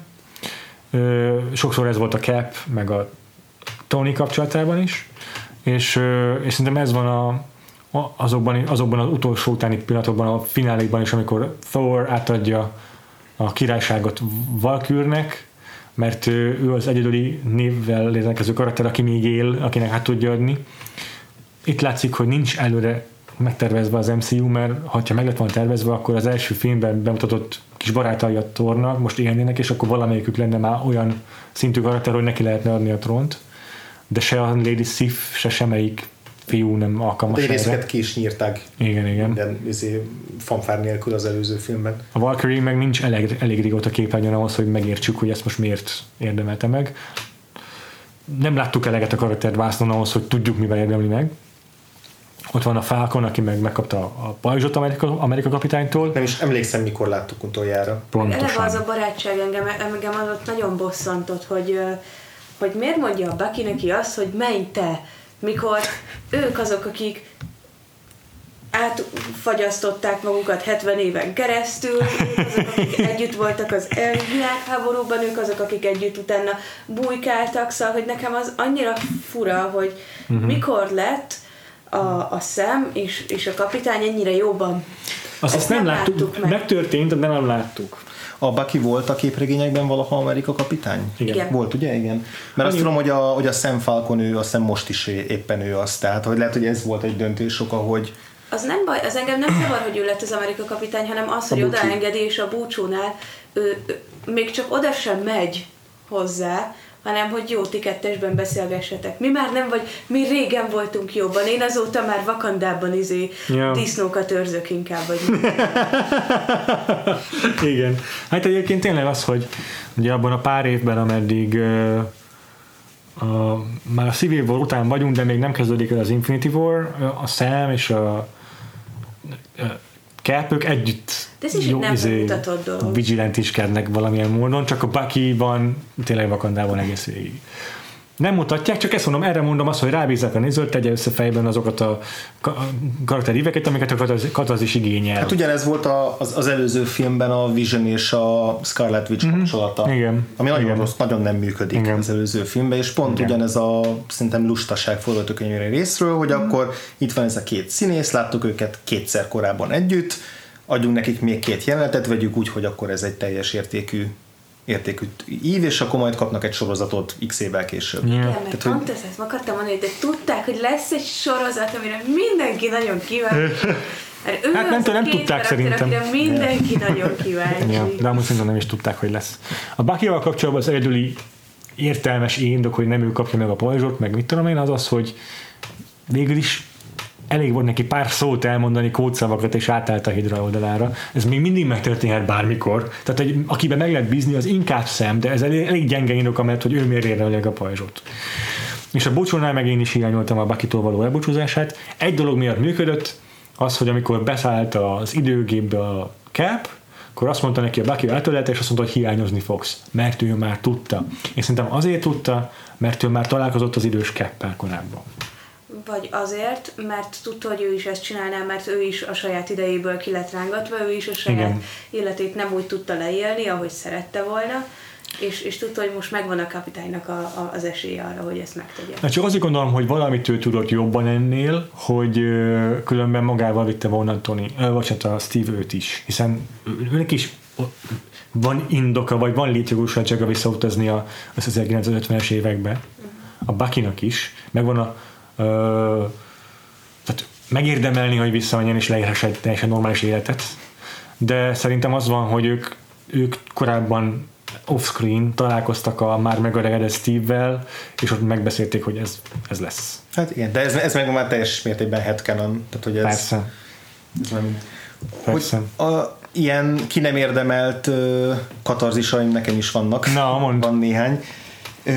Az egyik az a, a film egyik legrosszabb snitje, amit így szemlátomást a legnagyobb szabású snitnek szántak, amikor a harc kellős közepén csináltak egy ilyen csoportképet a Marvel női szereplőiről, Aha. ami egy ilyen, no, egy ilyen hashtag female empowerment neonfényel villogtató képnek készült. Hmm. Hmm. Uh, és, és abban pont az zavar, ami engem a Captain Marvelben nagyon zavart végig, és ami egyébként meg a Marvel, meg a Disney, meg sok más stúdió kapcsán is zavar, ez a, ez a, nagyon, ez a látszat vókság, amikor, amikor egy-egy ilyen látszatelemmel megpróbálják magukat ilyen végtelenül progresszív ö, ö, vállalatnak, cégnek, produkciós cégnek, filmnek eladni, stb. Hát stb. gyakorlatilag az, hogy a Captain Marvelnek olyan volt a marketingje, mint hogyha a világ első női szuperhősös filme lenne. Igen, de maga a film is olyan, tele volt olyan, olyan egyértelműen mémnek, Igen. mémnek szánt Igen. snittekkel karakteri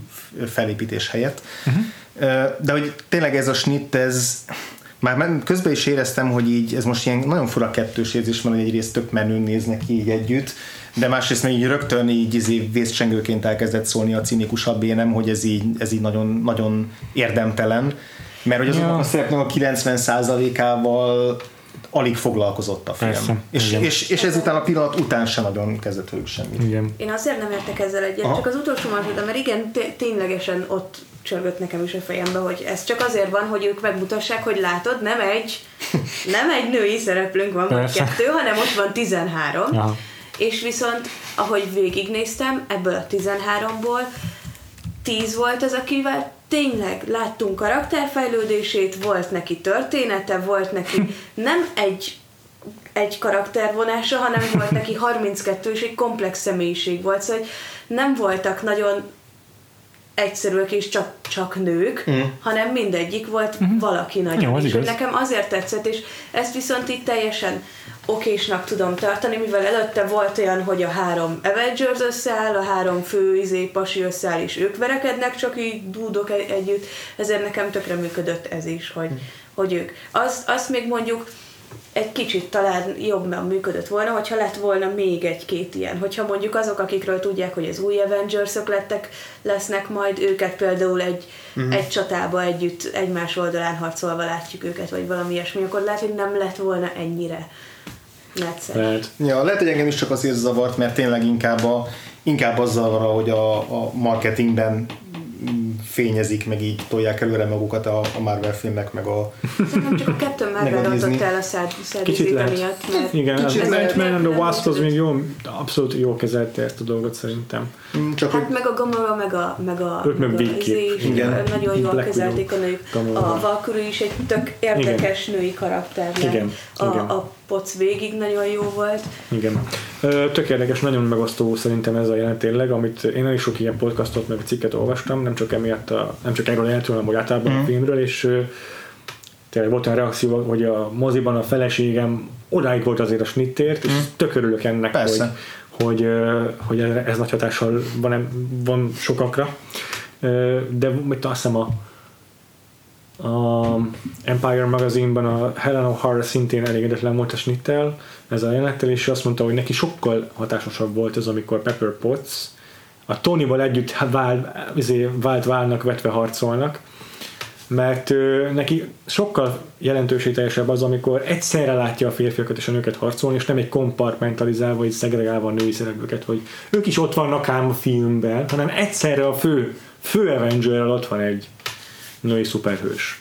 Neki az sokkal jelentősebb. Én most lehet, hogy nem pontosan idézem, nem akarom elrontani a az önmondom, de neki az, neki az sokat, nekem is egyébként sokkal jobban működött az a jelent, mert több bedesznek éreztem azt a képet a Pepper potts meg a Tonyval.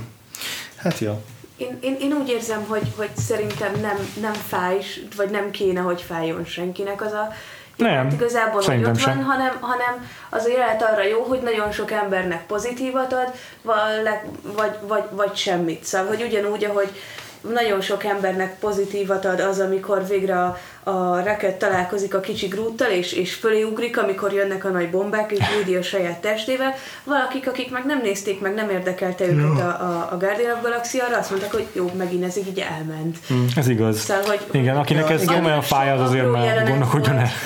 Annyira sok apró jelenete volt ennek Ja. a, a, a nagy végcsatának, hogy ez egy nagyon apró rész belőle. Szerintem is. Szerintem ez Engem se fárasztott nézés közben, vagy nem, mit tudom, én forgattam a szememet.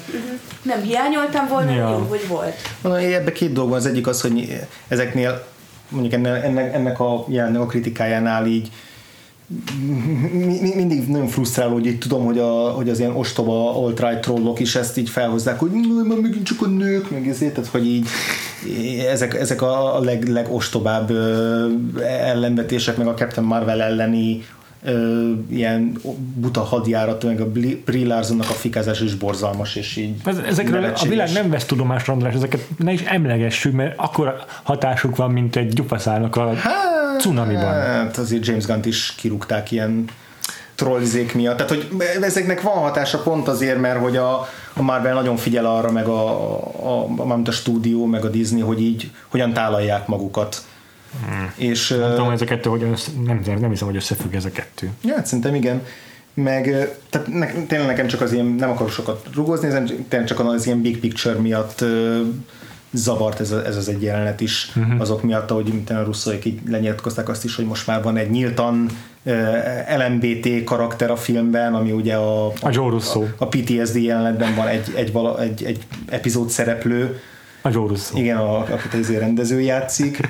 Ö, és mondom, ebben nem csak a, a Marvel hibás, mert a Szépség és a Szörnyedeknél ugyanez az ilyen meldöngetés volt, a Star Trek filmeknél is volt ugyanilyen meldöngetés, tehát hogy inkább ez, az, ez, a, ez, a, ez a kicsit üres meldöngetés az, ami, az, ami miatt picit, picit így jobban zavarnak ezek a dolgok, de Én nem, nem, De- nem de az, tudtam, hogy van ilyen melnyöngetés ezzel kapcsolatban. Simán van, szerintem. persze, abszolút, abszolút. Tehát szerintem, szerintem a picit távolabb vezet, de hogy így, ugy- ugyanahogy ahogy a reklámiparban is megfigyelt, hogy így mindenki felfigyelt az ilyen empowerment üzeneteknek a hatékonyságára, és ezt így maximálisan kihasználja a Nike-tól kezdve a Ja, értem. Az ugyanolyan cinikus márkák. persze. Az ugyanaz, és szerintem ugyanezt ismerik fel, ismerték fel az utóbbi ilyen öt, mm-hmm. öt évben, körülbelül öt tíz évben. Hát a azóta, hogy az Ike. Perlmutter nincs uh, Marvel bo- bogrács közelében, uh, és nem kuktáskodhatott a készülőételek fölött, azóta Hmm. van ez. De egyébként ez inkább pozitívum, mert ameddig a Ike Perlmutter volt ott a közelben, addig nem készültett semmilyen Ja. szuper, női szuperhőssel film,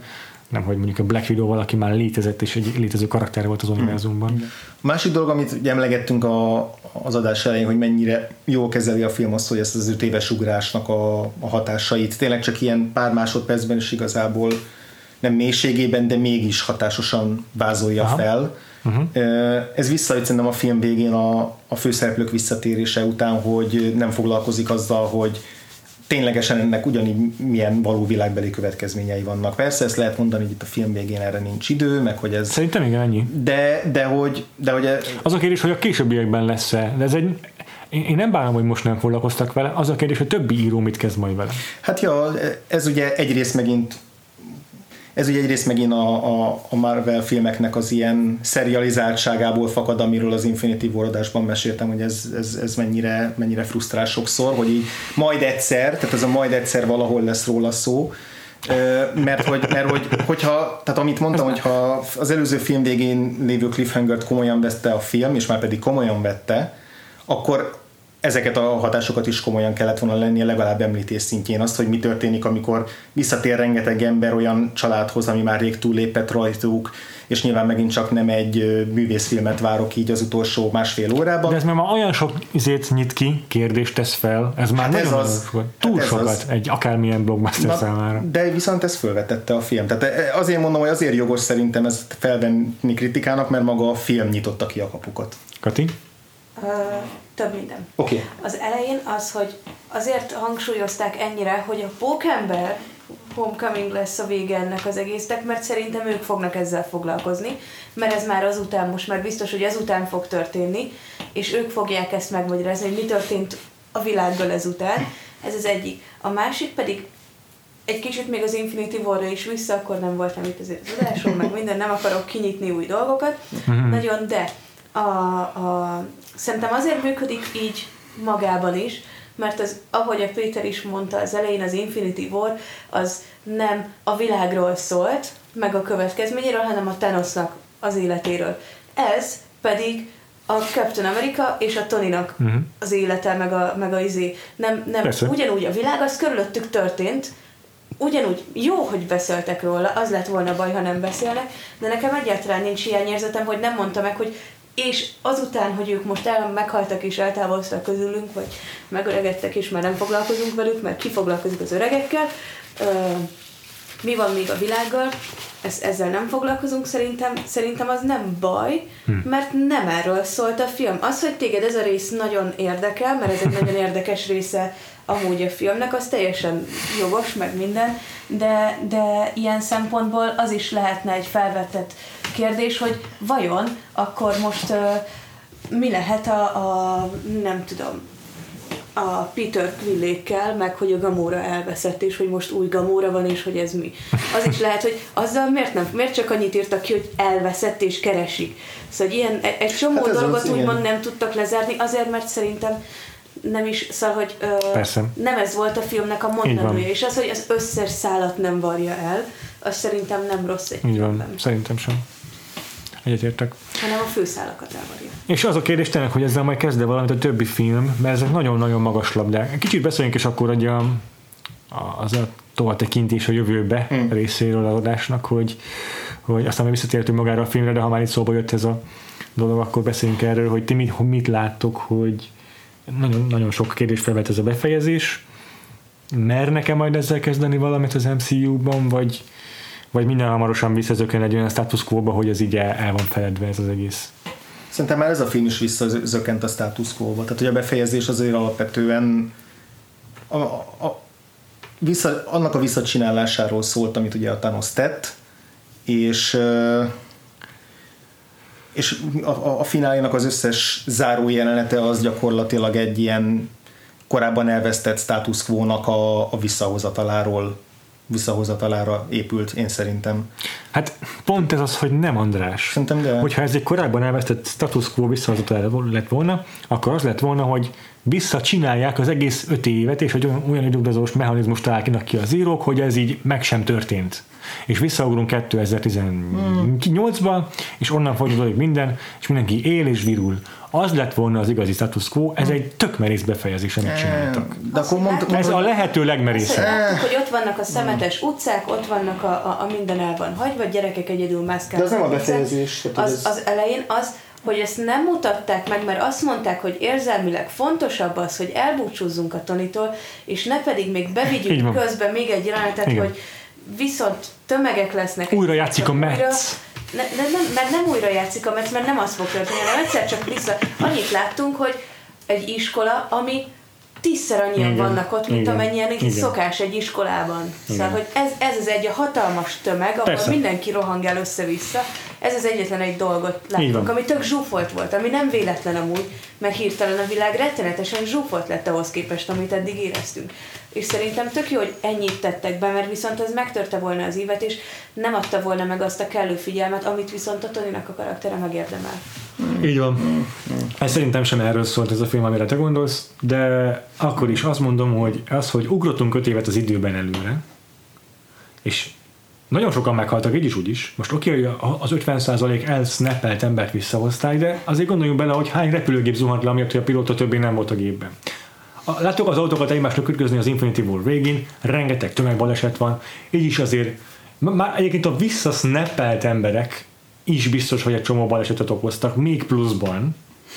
Szóval így is óriási károkat okozott ez az egész dolog, plusz öt évig posztraumás stresszben élt az egész univerzum. Meg látszott, meg azt ma- ma- magyarázta, hogy az, hogy olyan állapotban volt, amilyen állapotban voltak a városok, az azt jelentette, hogy a belső vezetőség, a, a, a, a Igen, minden az a vezetőség az, az lényegében össze volt össze omolva is, és, igen. és próbált valamit Ja, de igen, igen, ez az, hogy ez, tehát, hogy ez megint ez, ez már megint egy másik film igazából. Tehát, hogy ez megint csak ilyen morzsák vannak Igen. benne, és értem, hogy ezt mondjuk, ez hogy ez megtörtént, és ezt a de film deklarálja, hogy ez mind jó, végre hajtódott. Itt, itt megint ugyanaz a különbség van, amit már sokszor végigfutottunk, hogy az, hogy valami megtörtént, az nem ugyanaz, mint, hogy, mint ahogy a filmben, ábra, hogy a filmben látjuk. Igen, de az, figyelj, András, nem hiszem el, hogy semmi nem elég. Itt az Infinity War végén azt mondod, hogy minden vissza lesz csinálva, ez az egész értelmetlen és következmények nélküli ország. Mi? Most hülyeskedik, de hogy az egész Infinity War azt mondtad, hogy azért nincs értelme annak a befejezésnek, mert az egész következmények nélküli, mert úgyis vissza lesz csinálva. Most ehhez képest úgy csinálták vissza, hogy vannak következményei, megmaradt ez is, meg az is. Tehát, hogy szerintem sikerült egy olyan megoldást találni, ami, amit mindenki várt, de mégis úgy, ahogy nem várta senki. Hmm. Tehát ez egy ideális megoldása ennek a Snap problémának, hogy 50%-kal az univerzumnak, mert meg is történt, meg nem is. Na de pont erre mondom, Péter, hogy amit a, a, ezzel kezdtem az adást, hogy ez egy tök jó ilyen le, lehető legszélesebb embertömegnek szóló, nagy finálé. Tehát pont erre mondtam, hogy igen, hogy, hogy, hogy ezt, ezt jól megcsinálták, azt, hogy így minimális dolgokat beleraktak abból, abból ami egy tényleges érzelmi hatás, meg tényleges ö, következményei az előző év, előző, évad, előző film fináléjának, és hogy ebben a giga blockbuster keretek között, ami, ami tényleg így egy 22 filmes szagának a lezárása, és aminél az a cél, hogy mindenkinek tetszen, amiről megbeszéltük, hogy lehetetlen, viszont épp ezért közös többszörös célozzák meg. Ezen belül tök jól működik a film. Én csak, tehát én nem azt mondtam, hogy ez egy rossz film, Hmm, Én csak mondom, azt, azt mondom, hogy, hogy amilyen kapukat kinyit a film, azt nem, nem mindegyiken megy át olyannyira, amennyire szerintem megtehetné. Három órás filmről beszélünk, ha az egysorosoknak a felét kivennénk, már is több időnk lenne. És, és, és szerintem nem tökéletes egyébként a filmnek a ritmusa messze. Tehát, hogy, Hova tennéd be ezeket? Most ne ugorjunk már témák között, most maradjunk ennél ez a ritmus, most az hova, hogy hova tennéd be még azokat a jeleneteket, hogy, hogy meglátjuk, hogy amikor visszajöttek, akkor milyen következménye van? Nem tudom, ezt most nem tudom így, izé, így át, meg nem is akarom átstruktúrálni a filmet. Persze. Csak, csak és, és értem a hangsúlyokat, tehát mindent értek abból, amit ti mondtok, hogy itt a Stark volt a, a fontos, az ő útja volt a fontos, az ő lezárása volt a film lezárása, és ezt mind értem.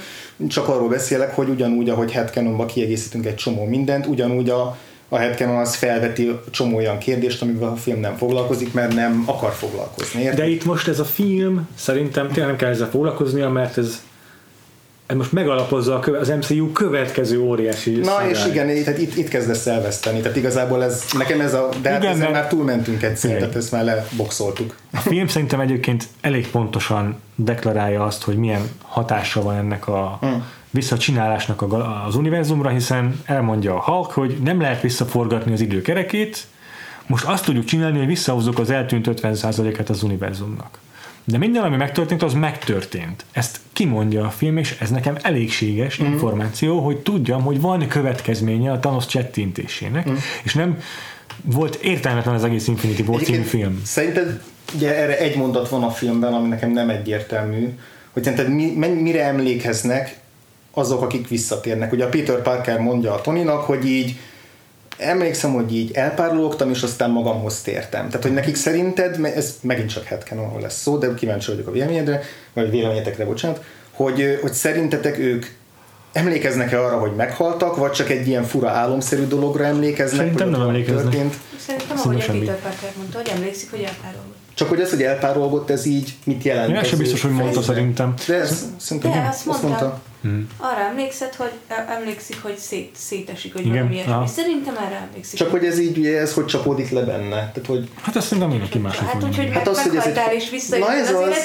ez, és ez is szintén egy következmény, amit már tudhatunk, mint hogy... De ez tök jó, hogyha minden karakter majd máshogy éli meg, és majd látjuk, mit tudom én az Ant-Man and the Wasp-ban, hogy a Wasp azt totál megviselte mondjuk, de a Peter azt föl sem fogta, mert csak egy kis hülye tínédzser.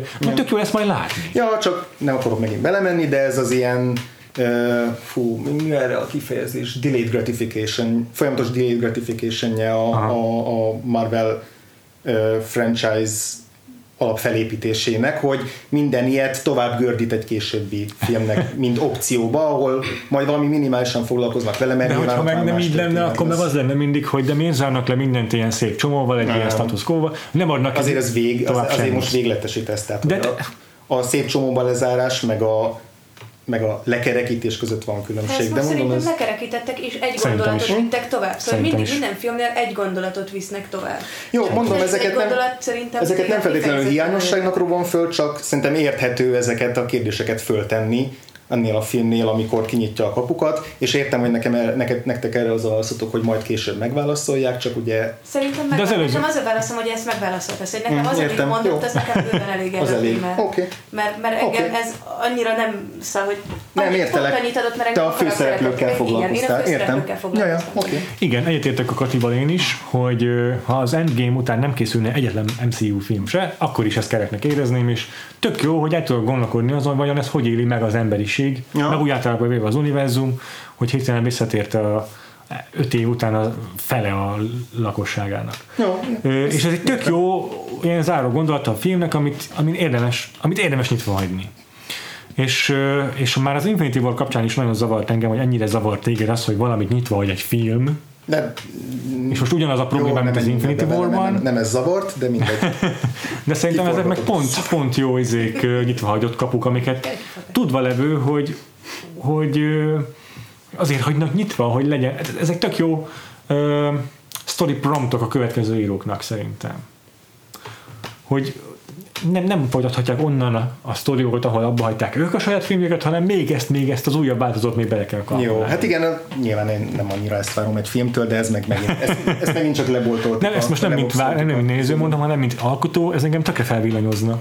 Hogy mondjuk James Gunn engem tökre felvillanyozna, hogy mit kezdek most a Gamorrával, és mit kezdek a Chris Hemsworth-el? Hát jó, csak mondjuk az MCU-ban is van, aki ezt jobban csinálja, James Gunn például, aki kerekegész filmeket tud úgy csinálni, hogy feldob labdákat, Ryan Coogler szintén kerekegész filmet csinált úgy, hogy feldobott labdákat, és közben vannak azok a filmek, mint mondjuk a Civil War, vagy mondjuk ez a film, ami meg, vagy a, bocsánat, az Infinity War, ami meg ezeket rosszabbul kezeli.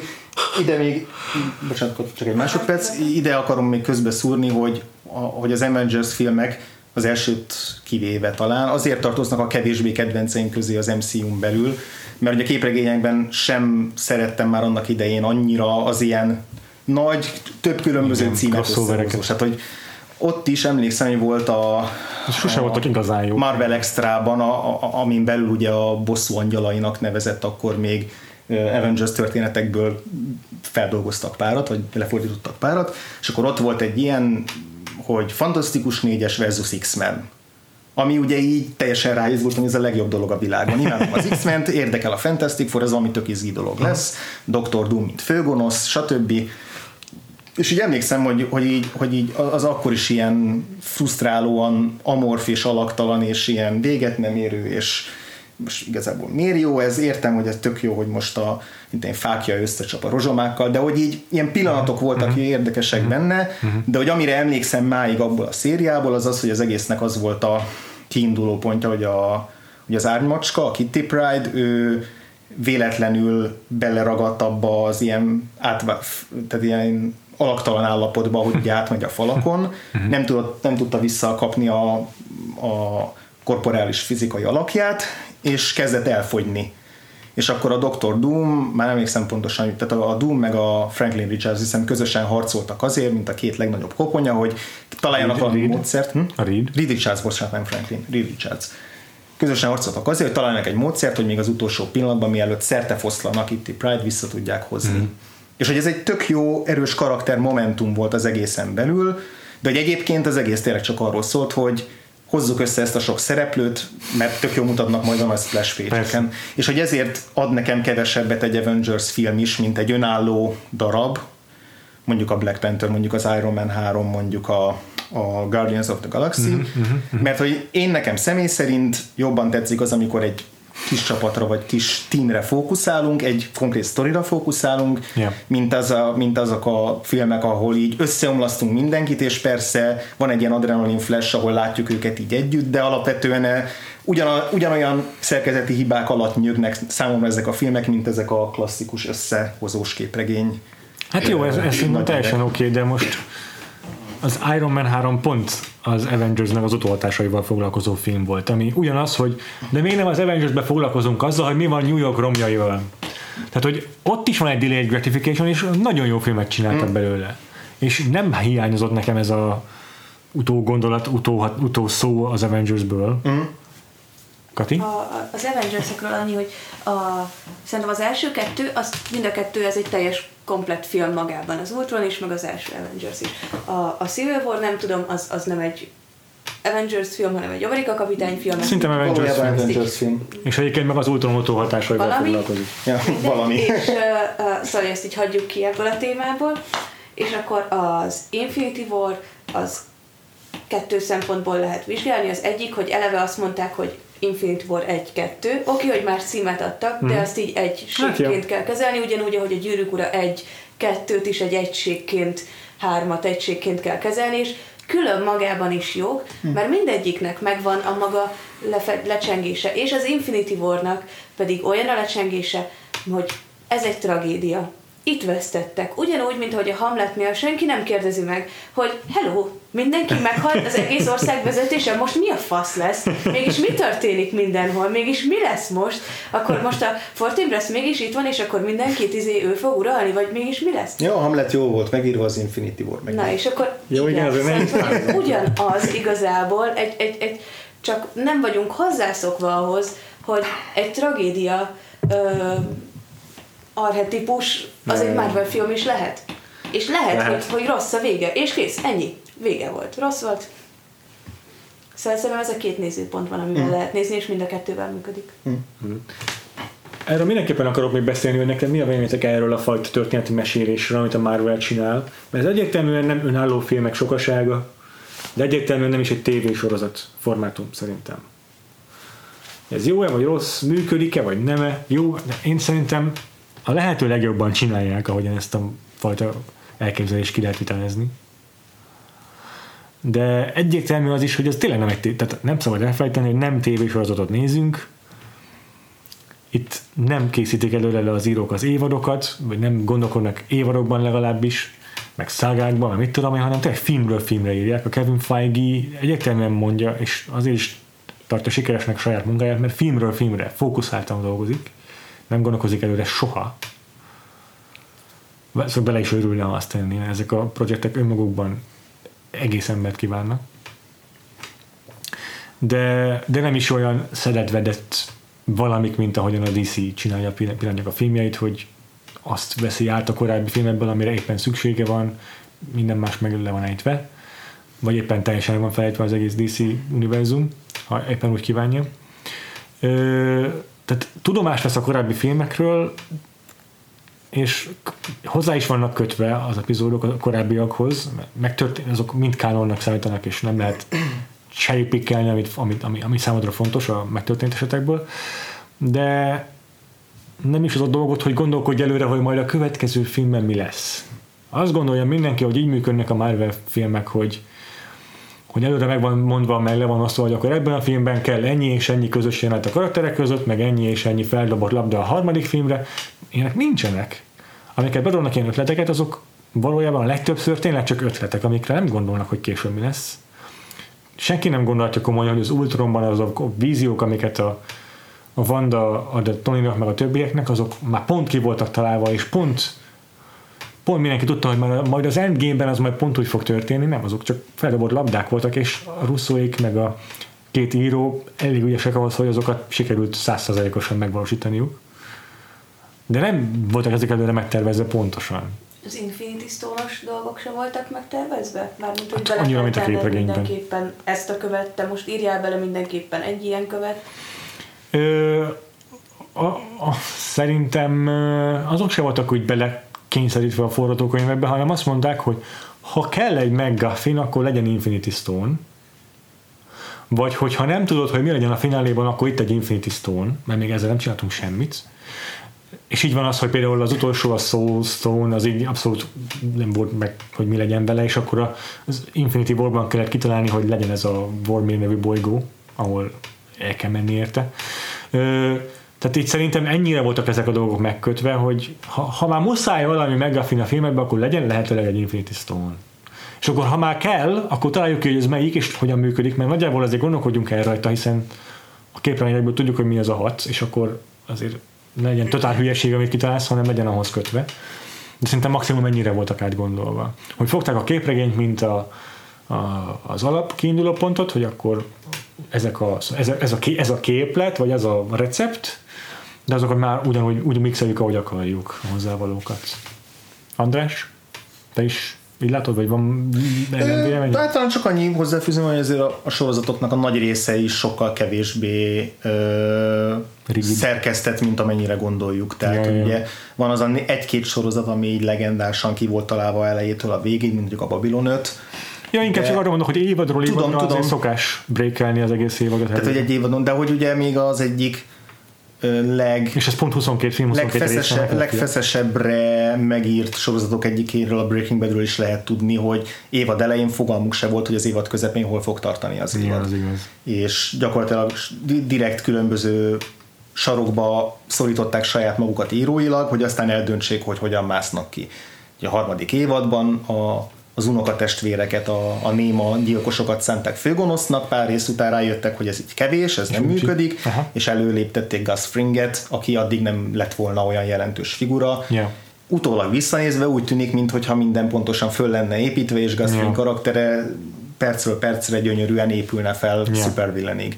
Yeah. Tehát, hogy még, a, még azok a sorozatok is, amikről azt gondoljuk, hogy így tényleg patika mérlegen ki vannak kadagolva, mert hogy annyira pontosan dolgoznak, ott is rengeteg helyet hagynak a, a rögtönzésre, spontanitásra, yeah. hogy egy színész mit hoz ki egy szerepből, hogy vele mit lehet kezdeni. Yeah. Tehát, hogy ilyen szempontból szerintem a Marvel filmnek a sorozat sorozatos jellege, vagy félsorozatos jellegébe bőven belefér az, hogy, hogy nem volt az elején egyáltalán kitalálva mm-hmm. az, mhm. hogy mi lesz. Az elején yeah. nem is sejt gondolták az avengers szerintem, hogy ez így működőképes lesz az, hogy mm-hmm. olyan szuperősöket egy csapatba összehoznak, ötöt, mm-hmm. vagy hatot. Mm-hmm. Ja, nem, hogy nem, működni hogy... fognak egy csapatban, nem, hogy és ez egy 80. vállalható film lesz, és nem egy katasztrófa. Igen. Addig eszükbe se jutott az, hogy ebből egy nagyobb sztorit fel lehet építeni, és onnantól kezdve is tényleg csak ilyen egyenletes morzsák voltak mm. nagyon sokáig, úgyhogy... Igen, azért azt is hozzá tegyük hozzá, hogy amit mondasz, az full igaz a sorozatokra, de tényleg nincsen egy ilyen sorozatos recept, hogy rá lehessen mutatni, hogy miért nem úgy készülnek az MCU filmek, mint a TV sorozatok, mert nincs olyan, hogy hogy készülnek a TV sorozatok. Mindegyik írói szoba totál máshogy működik valahol egy-két részre dolgoznak, valahol évadra dolgoznak, valahol leosztják, és akkor egyszerre három epizódot írnak. Van, ahol egy ember csinálja, van, ahol 15. Ja, és nincsenek receptek, nincs, és az a durva, hogy a, lehet mutogatni a Breaking Badre, vagy hogyha az ember semmi nem tud a sorozatokról, akkor is lehet mutogatni a Breaking Badre, hogy az bezdek, hogy meg volt írva, hogy ki volt találva, meg lehet mutogatni a Babylon de tegyük mindig hozzá, hogy ez csak néhány, amit kiemelünk, ami tényleg klasszikussá vált azonnal, és ott van száz másik, szó szerint, amit, hát, aminek ez nem sikerült megismételni. Igen. És egy darab MCU van, ami talán próbálkozik ezzel a mozivásznon, és annak egész jó siker. Hát meg látjuk azt, hogy próbálkoztak mások is. Ugye lett volna ja, igen. klasszikus izé, Universal Monster univerzum, ami egy film után befutsol. Tehát, hogy vannak erre próbálkozások. Ja. Yeah. Nem tudom, hogy lesz-e még egy, amelyik yeah. olyan ö, sikeres tud lenni, mint a Marvel sorozat. Olyan, yeah. olyan értelemben, hogy tényleg 22 filmet összehoztak, és, fölé, és akárhogy is, de fölépítettek. Ja. Akarunk beszélni így magáról a Disneyről, meg arról, mi lesz így az MCU-val azután, hogy beolvadott már a, a létező összes szellemi terméknek a fele a Disney property közé. Hát nem tudom, nekem nagyon ijesztő az aha, az egész, aha. A, a monopolizálódás a Disneynek, meg egyébként az egész hollywoodi rendszernek, tehát a, nem a Disney az egyetlen olyan stúdió, ami bekebelez más stúdiókat, és, és egyre nagyobb monopól helyzetet nyer, csak a Disney csinálja a legsikeresebben, mert hogy idén szerintem az idei év top 10-éből legalább 9 vagy 8 az Disney film lesz. De lehet, hogy 10. Tehát ez szerintem ijesztő, az is, ahol, amiről beszéltünk, hogy a, a moziforgalmazást mennyire kisajátítja, és mennyire kihasználja azt, hogy a mozik ö, rászorulnak arra, hogy ezek a filmek hoznak be gyakorlatilag szinte egyedül embereket. Mm-hmm. Ö, szóval, szóval Mm. Szóval rengeteg veszélyt rejt magába, csak azért, mert hogy a, a Disneynek van egy arculata, majd most kérdés lesz, hogy például a Fox searchlight amit kezdenek, mert az egyáltalán nem, nem passzol az arculatukba, de hogy megvolt a Disneynél, az most így a, a 2010-es évek elején azt hiszem, hogy elkezdtek egy-egy ilyen ö, ilyen komolyabb élőszereplős filmet, mármint ilyen nem franchise élőszereplős filmet gyártani, és kettő-három után, amik nem voltak sikeresek, gyakorlatilag le is álltak ezekkel. És, és abszolút ráálltak a családbarát blockbuster gyár, filmek, illetve animációk, de mindig tehát olyan filmekne, ami, aminél a PG-13 az abszolút Igen. maximum, maximum annyi működhet, és, és azáltal, hogy tényleg hatalmas, egyre nagyobb szeretét harapják ki a filmgyártásnak, az, hogy e, ez, ez az egy arculat ennyire meghatározó lesz, ez nekem aggasztó, de ebben van egy ilyen kis kapitalizmus ellenesség is. Egészséges mennyiségű szerintem. Én, én Kati? lehet, hogy naív vagyok. Ez simán lehet, ezt most szögezzük le. De az a véleményem, hogy eddig, a, amiket megvett a, a Disney, azok eleve olyan arculatúak voltak, amik, amik ilyen filmeket készítenek. Most megvették a Foxot, az, uh-huh. az teljesen más. Uh-huh. Ö, már a nagyon-nagyon okosan csinálja a Disney, és már megcsinálta a Disney klasszikot, és van egy Disney rajzfilmes másik, nem, nem klasszik ö, logójuk is. Azt nagyon tudatosan külön használják. Hmm. Nagyon tudatosan az összes játékban, összes pólóban, összes címkében minden nagyon tudatosan azt a fajta Disney logót használják, ami. És már ők csinálnak a, Disney klasszikból egy külön brand lesz. Ja. És pont ezért nekem az a véleményem, hogy ők azért vásárolnak fel mindent, mert tudják, nekik van egy minőség ellenőrzésük, ami most már elég jó. Van egy tök jó stratégiájuk, amivel, amivel tudják, hogy hogy lehet jó marketinget csinálni valaminek. biztos. De viszont eddig csak a gyerek aztán most már felmentek a kamasz gyerek család filmekhez, és majd fognak venni egy olyan stúdiót, ami kifejezetten horrorokkal, és ez akkor horrorokat fognak, akkor fognak csinálni egy olyat, ami kifejezetten akciófilmes és felnőtt filmes, és egyáltalán nem gyerekeknek való. Szóval, hogy ők azért vásárolják meg ezeket, az kérdés, hogy jó-e, hogy mind egy pénz helyen van, de hogy maga a filmek szerintem azért lesznek jók, és nem mindenkinek valók, ha nem lesznek nagyon ilyenek, meg nagyon olyanok is, mert, mert nekik érdekükben áll csinálni ilyet meg olyat is, mert mai napig meglepő mondom, sose fogom megérteni, a horrorok például iszonyat mennyiségű pénzt keresnek. Hát jó, de Nyáron jön ki hat, és Ta- ebbe ők be fognak szállni, Talán- és fognak ilyeneket is csinálni. Talán az a baj, hogy viszont, Mhm. uh-huh. ha a tényleges box office eredményeket nézzük, igaz, hogy a horrorok baromi jól futnak, de azért, mert minimál pénzből készülnek, és ahhoz képest tudnak sokat hozni. Tehát mondjuk ez De a- hogy ez jó nekik is, mert ők is örülnek, hogyha tudnak olcsó filmet. Nem nem biztos. biztos. Nem Nem biztos. biztos. Tehát, hogy a, a, a, sokkal többet ér a részvényesek szemében az, hogyha elköltesz 250 milliót egy filmre, ami behoz 2 milliárdot, 2 milliárd dollárt, mint az, hogyha elköltesz 25 milliót egyre, ami behoz 60 milliót. Én azért gondolom, vagy és lehet itt megint mi a naivitás, meg minden, hogy mivel például ők voltak azok, akik engedélyezték, akkor már Marvelnél volt szerintem, de ez lehet, hogy rosszul tudom. A, a, szóval a, a Disneynél volt már a Marvel, és ők engedélyezték azt, hogy készüljön egy tök nagy, tök drága film, egy fáról, egy mókusról, meg zöld, Mhm, meg volt, emberekről. Szóval, hogy ők belemennek az úgymond kockázatokba, és olyan dolgokat engednek meg, a, amit amúgy nem biztos, hogy mások megengednének. Igen, pont figyelj, az most egy tényleg a szerencsés ezért volt kivétel szerintem, vagy ami erősíti a szabályt, hogy, hogy az is, tényleg, ez szó szerint egy olyan kivétel, ami erősíti a szabályt, nem csak egy elcsépelt mondatként mondom, de az, hogy a Marvel, az mit tudom én, kb. 4 milliárdos bevásárlás volt, amikor megvették a céget. A Star Wars az szintén egy, ugyanez a kategória.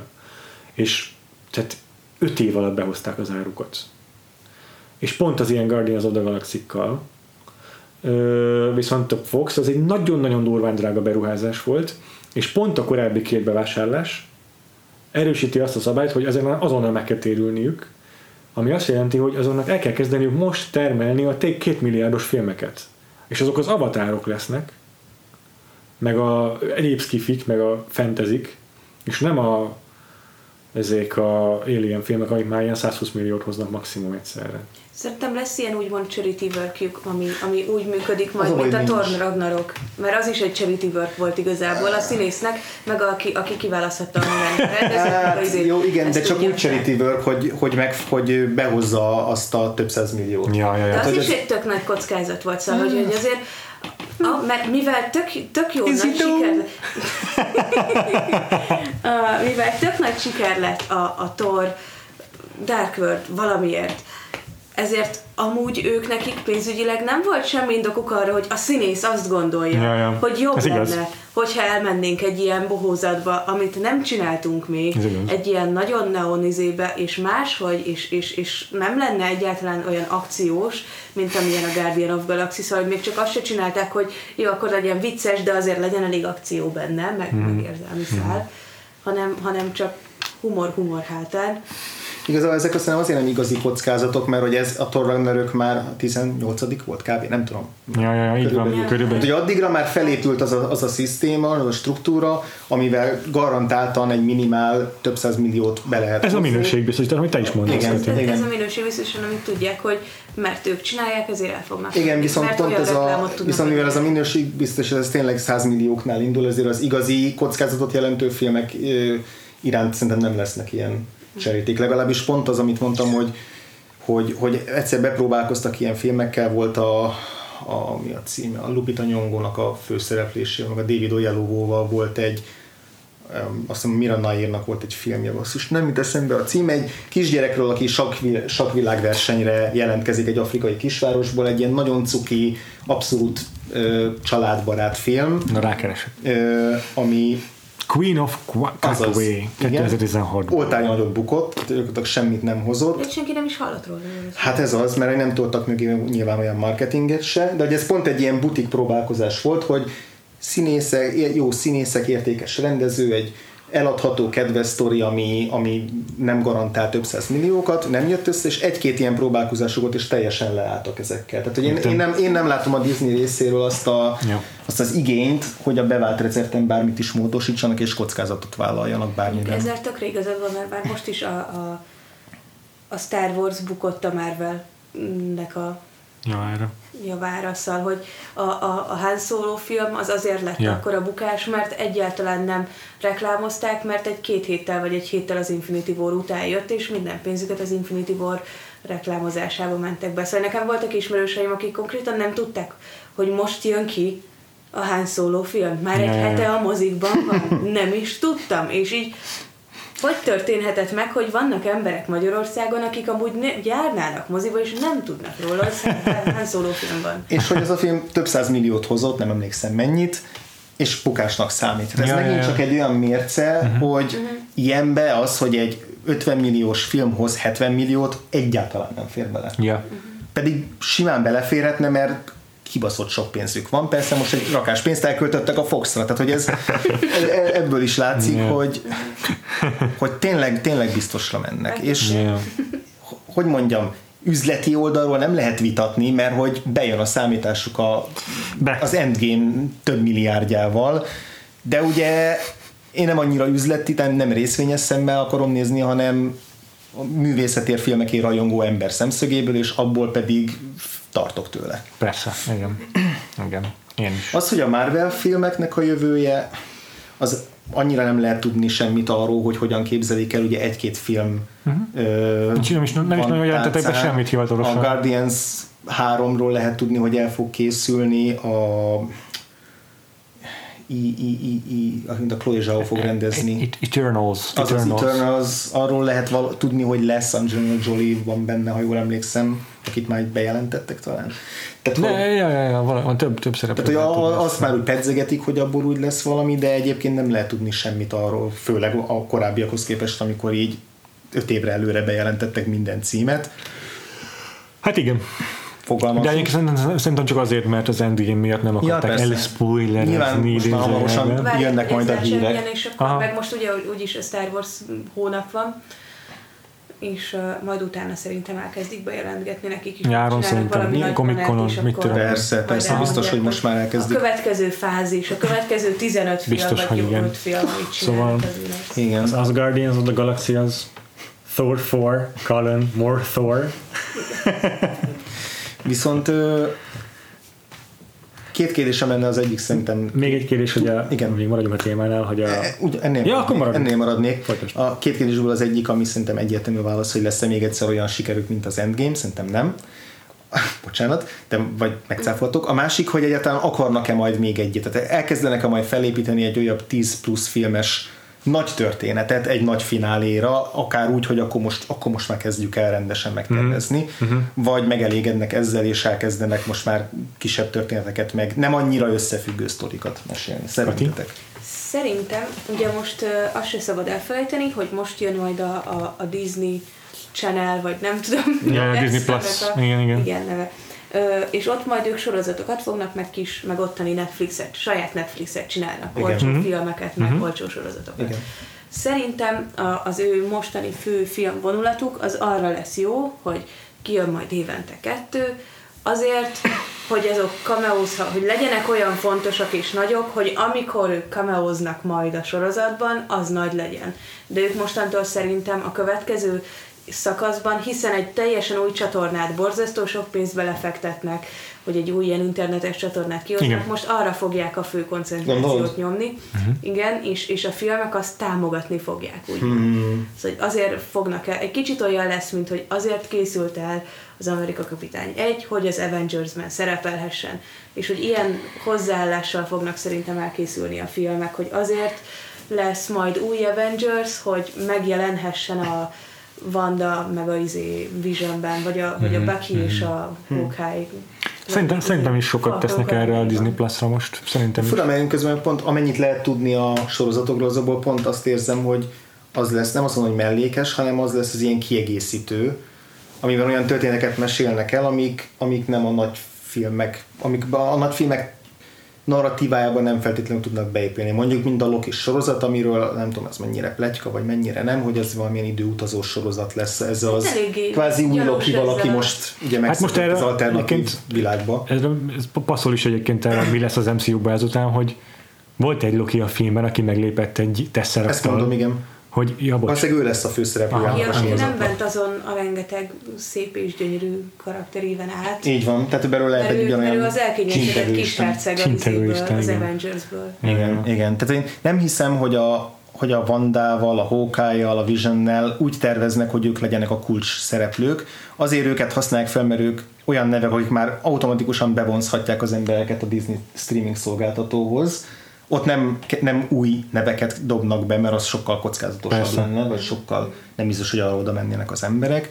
Szerintem még mindig a filmek lesznek számukra az elsődlegeseket szemben az, mert hogy abból nagyobb anyagi bevételt tudnak szerezni. Az a durva, hogy azt mondta, vagy az Ellen Horn, vagy a Bob Iger, vagy legalábbis egy plegykában ezt lehetett hallani, hogy nagyon gondolkodtak, hogy megvegyék el a Foxot, de amikor kitalálták ezt a Disney Plus-t, akkor döntötték el, hogy milyen jó üzlet lesz a Fox, mert a Disney Plus-ra majd ki lehet tolni az összes Fox contentet. Ki a Simpsons-t, az X-aktákat, vészhelyzetet, kurva sok minden. Tehát, hogy nem az érdekelte őket, hogy de jó lesz majd megszerezni ezeket a dolgokat, mint az Alien, amiben majd aztán mit, nem tudom milyen filmeket csinálunk, meg milyen jó lesz visszaszerezni a, mit tudom én, az X-meneket, vagy milyen jó lesz megszerezni az Avatar filmeket, hogy majd mit csinálunk velük később, hanem hogy kell a backlog, kell az, az anyag a Disney Plus-ra nézni való az embereknek. Tehát, hogy a, a, az, tényleg az évet mert meg kellett a könyvtáruk.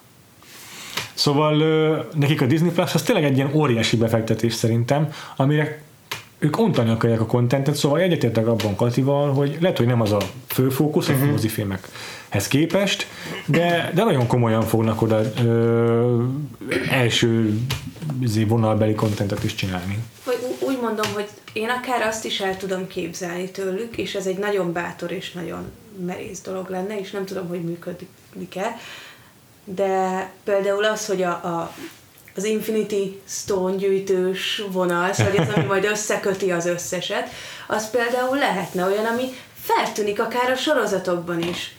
És simán azt mondják, hogy oké, okay, de az évadzárót azt nézd meg hozzá, hogy értsed majd a filmeket, mert azok össze-vissza fognak már ugrálni közte, és teljesen beveszik. Szóval hogy ezt, ezt például el tudnám róluk képzelni, mert ezzel úgymond nekik ez pénzügyileg megéri, mert azt mondják, hogy lehet, hogy nem olyan nagyon fontos, de satisfying, hogyha megnézed azt a részt is, és akkor ezzel előfizetnek majd a, a sorozatokat is megnézik többen.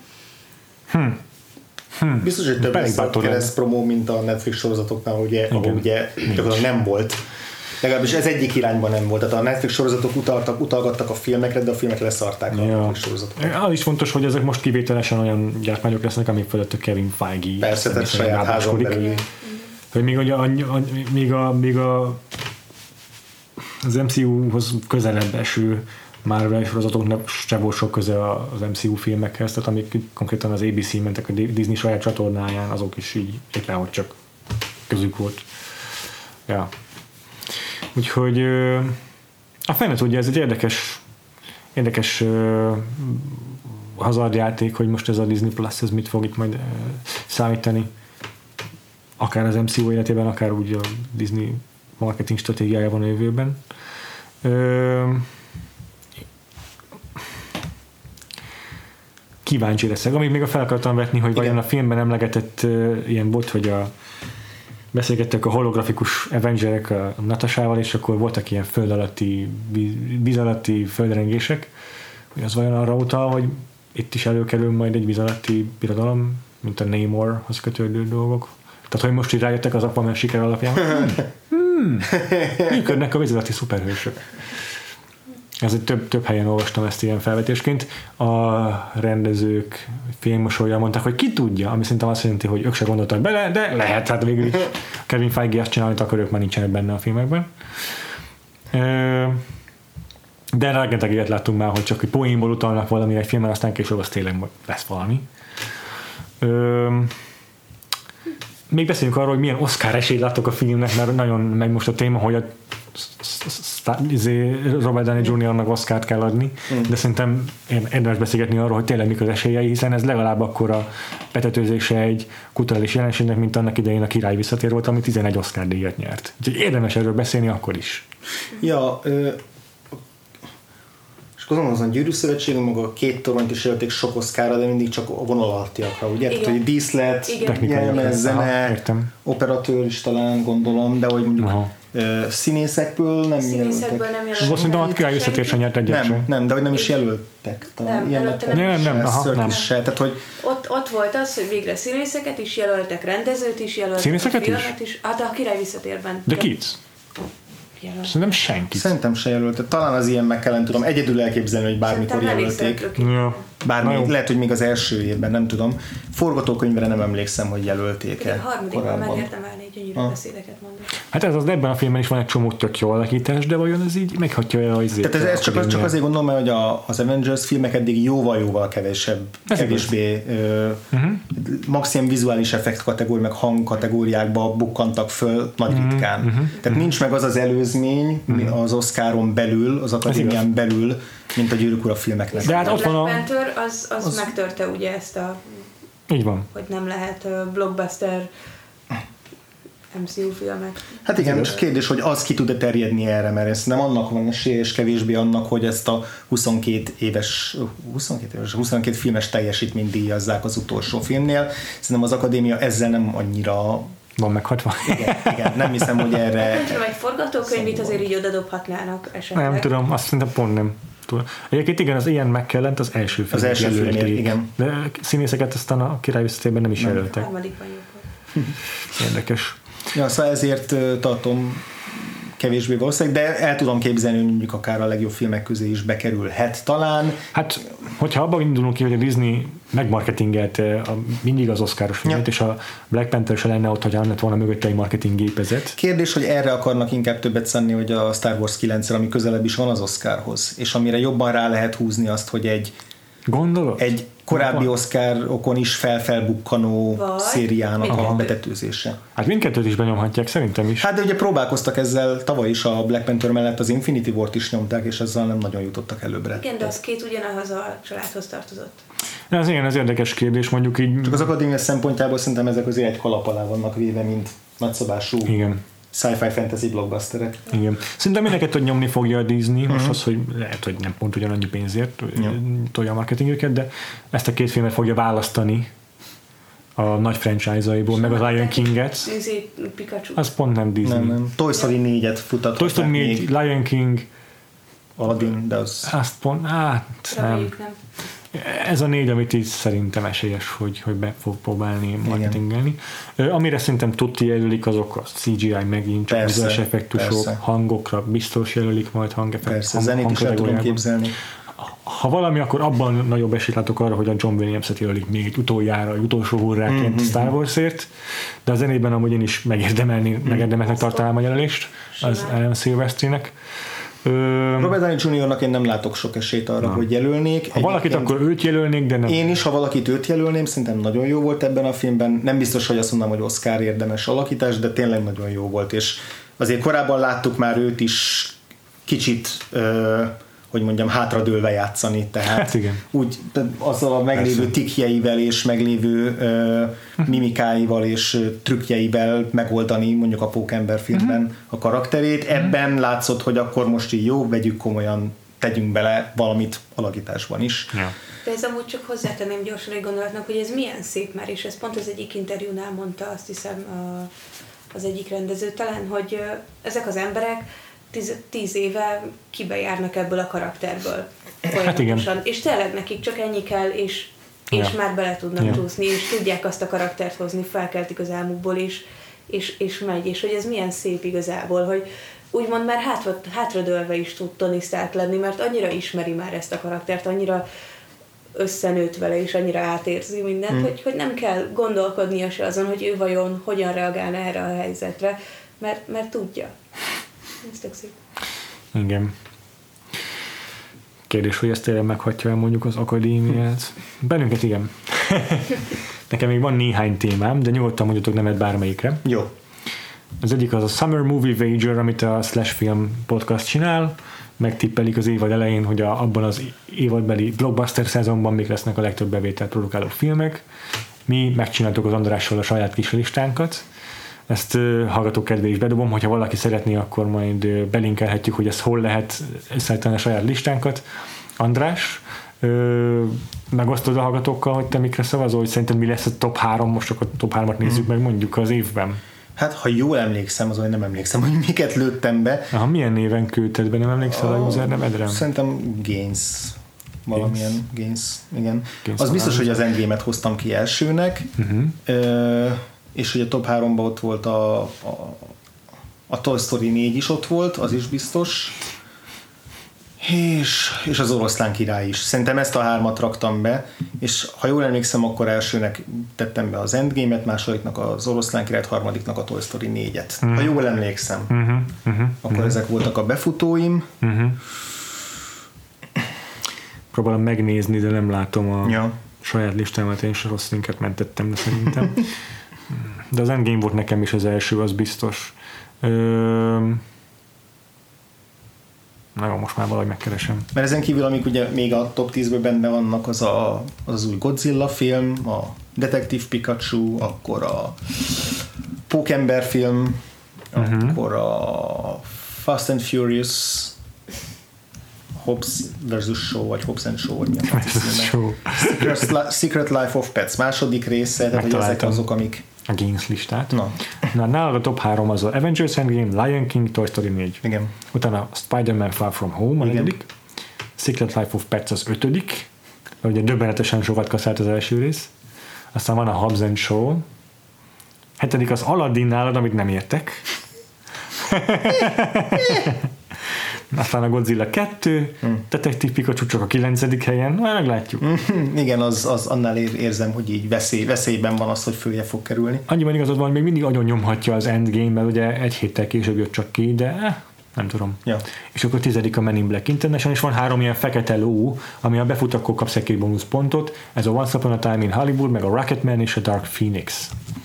Nálam a top 10 így néz ki fentről lefelé, hogy Avengers Endgame, Lion King, Pikachu, nálam a top 3 Igen, az merész, van. merész. és abból a szempontból indokolt, hogy egy májusi premier és nyár végéig, hogyha Aha. jól fut, akkor sokat szedhet össze, de nem vannak kétségek. Valamint, hogy nem számolsz ezzel a hatalmas tömeggel, akik imádják a, ezt az egészet. Szóval nemrég még mindenki telefonnal rohangált és pokémonokat. Hát ha akkor jött volna ki a film, akkor kurva. De, már, de, de, mi van, hogy azt mondják, most arra is. nosztalgiára épített az a játék igen. is, ami tudom, meg igen, tudom. Így van. ennek sajnos működni. Egyetértek, pontosan ezzel gondolom sajnos. én is. És nálam ezért durva, hogy lenyomta a Toy Story 4-et, amire azt gondolom, hogy a hárommal szerintem sokak fejében az véget ért. És lehet, hogy a negyedik így is nagyot kaszál, de nem nyomja le a pikachu Ez, ez egy jó, jó érvelés. Ötödik nálam a Spider-Man Far From Home, ami csak nem gondolnám, hogy önmagában ennyit tudnak kaszálni a film, de nagyon közel van az Endgamehez, és az első, tehát a Homecoming is a Civil War után jött ki, ami megint csak óriási kassza siker volt, és minden post-Avengers Marvel film nagyon sokat kasszál, és a Civil War is technikailag szerintem Avengers film. Igen, és mivel most az Endgame kasszálta a legtöbbet, ezért logikusnak tűnik, hogy ezután jövő pókember, amit már úgy reklámoznak, hogy szoros szálakkal ja. fűződik az Endgamehez, az is többet fog hozni. Igen. Ezért raktam negyediknek. Hetedik a Hobbs and Shaw, amit azért merésznek tartok, mert az utóbbi The Rock filmek azért nem voltak akkora sikerek. Csak a Fast and Furious franchise tagjai, de ez meg pont egy ez, ilyen hát határeset, igen. Igen, úgyhogy ez rizikó szerintem. Godzilla 2 az nálam is fölfért, mert az első az nagyon-nagyon nagy siker volt, és azt meg elég jó marketingelik, úgyhogy van esélye. 90... Sőt, még a Kong Skull Island is elég jól teljesített. Tehát. Igaz, igaz, azt hiszem az pont benne volt a top 10-ben a, a saját évében. Aztán a Men in Black International, aztán a Rocketman szerintem, mert merész választás, de nagyon nagy kasza volt, nagyon nagy siker volt a Bohemian Rhapsody, és lehet, hogy van ugyanakkor a népszerűsége az Elton Johnnak, nem tudom. Nálam is Fekete Ló a Once Upon a Time in Hollywood, nálam Fekete Ló az Aladdin, és a Dark Phoenix is, mert a Dark Phoenixnek nem olyan jó a marketingje, de mégiscsak egy X-Men film, ki tudja. Az előzőek alapján igen, és hogyha csak egy héttel, azt hiszem, vagy talán két héttel tovább tartana az a időintervallum, amit a slash filmesek meghatároztak, akkor ott lenne már az itt második része, ami tuti, hogy ott lenne a top 10-ben. Uh, de az már Aha. ők nem számolják ja, a értem. top 10-be. Ja, mert szeptember első hétvégén még belefért. De utána már pont nem. Ja, ja, ja. ja. Oké. Okay. Még vannak ilyen témáim, hogy nem tudom, érdekel benneteket. A Russzó testvérek, mint rendezőkről. Mi a véleményünk, mint rendező eh. páros, alkotó páros? Nem, az meg kell nézni a verkfilmet, hogy igazán utolsabb. Nekem így apránként kristályosodik a véleményem róluk. Én Civil War-t uh, utáltam a legjobban a filmjeik közül. Aha. A Winter Soldier-nél azt mondtam, hogy nagyon jók az akciók, meg minden, de nagyon szürke film az is. Még értek, mert akartak ilyen Ellen J. Pekula hangulatot kelteni 70-es évekbeli kémfilmekkel, de úgy tűnik, hogy az megmarad náluk ez a stílus valahogyan, nagyon sokáig. És az Infinity War-nál már éreztem, hogy jobbak, mint gondoltam, de itt már úgy érzem, hogy tényleg egészen ügyesek.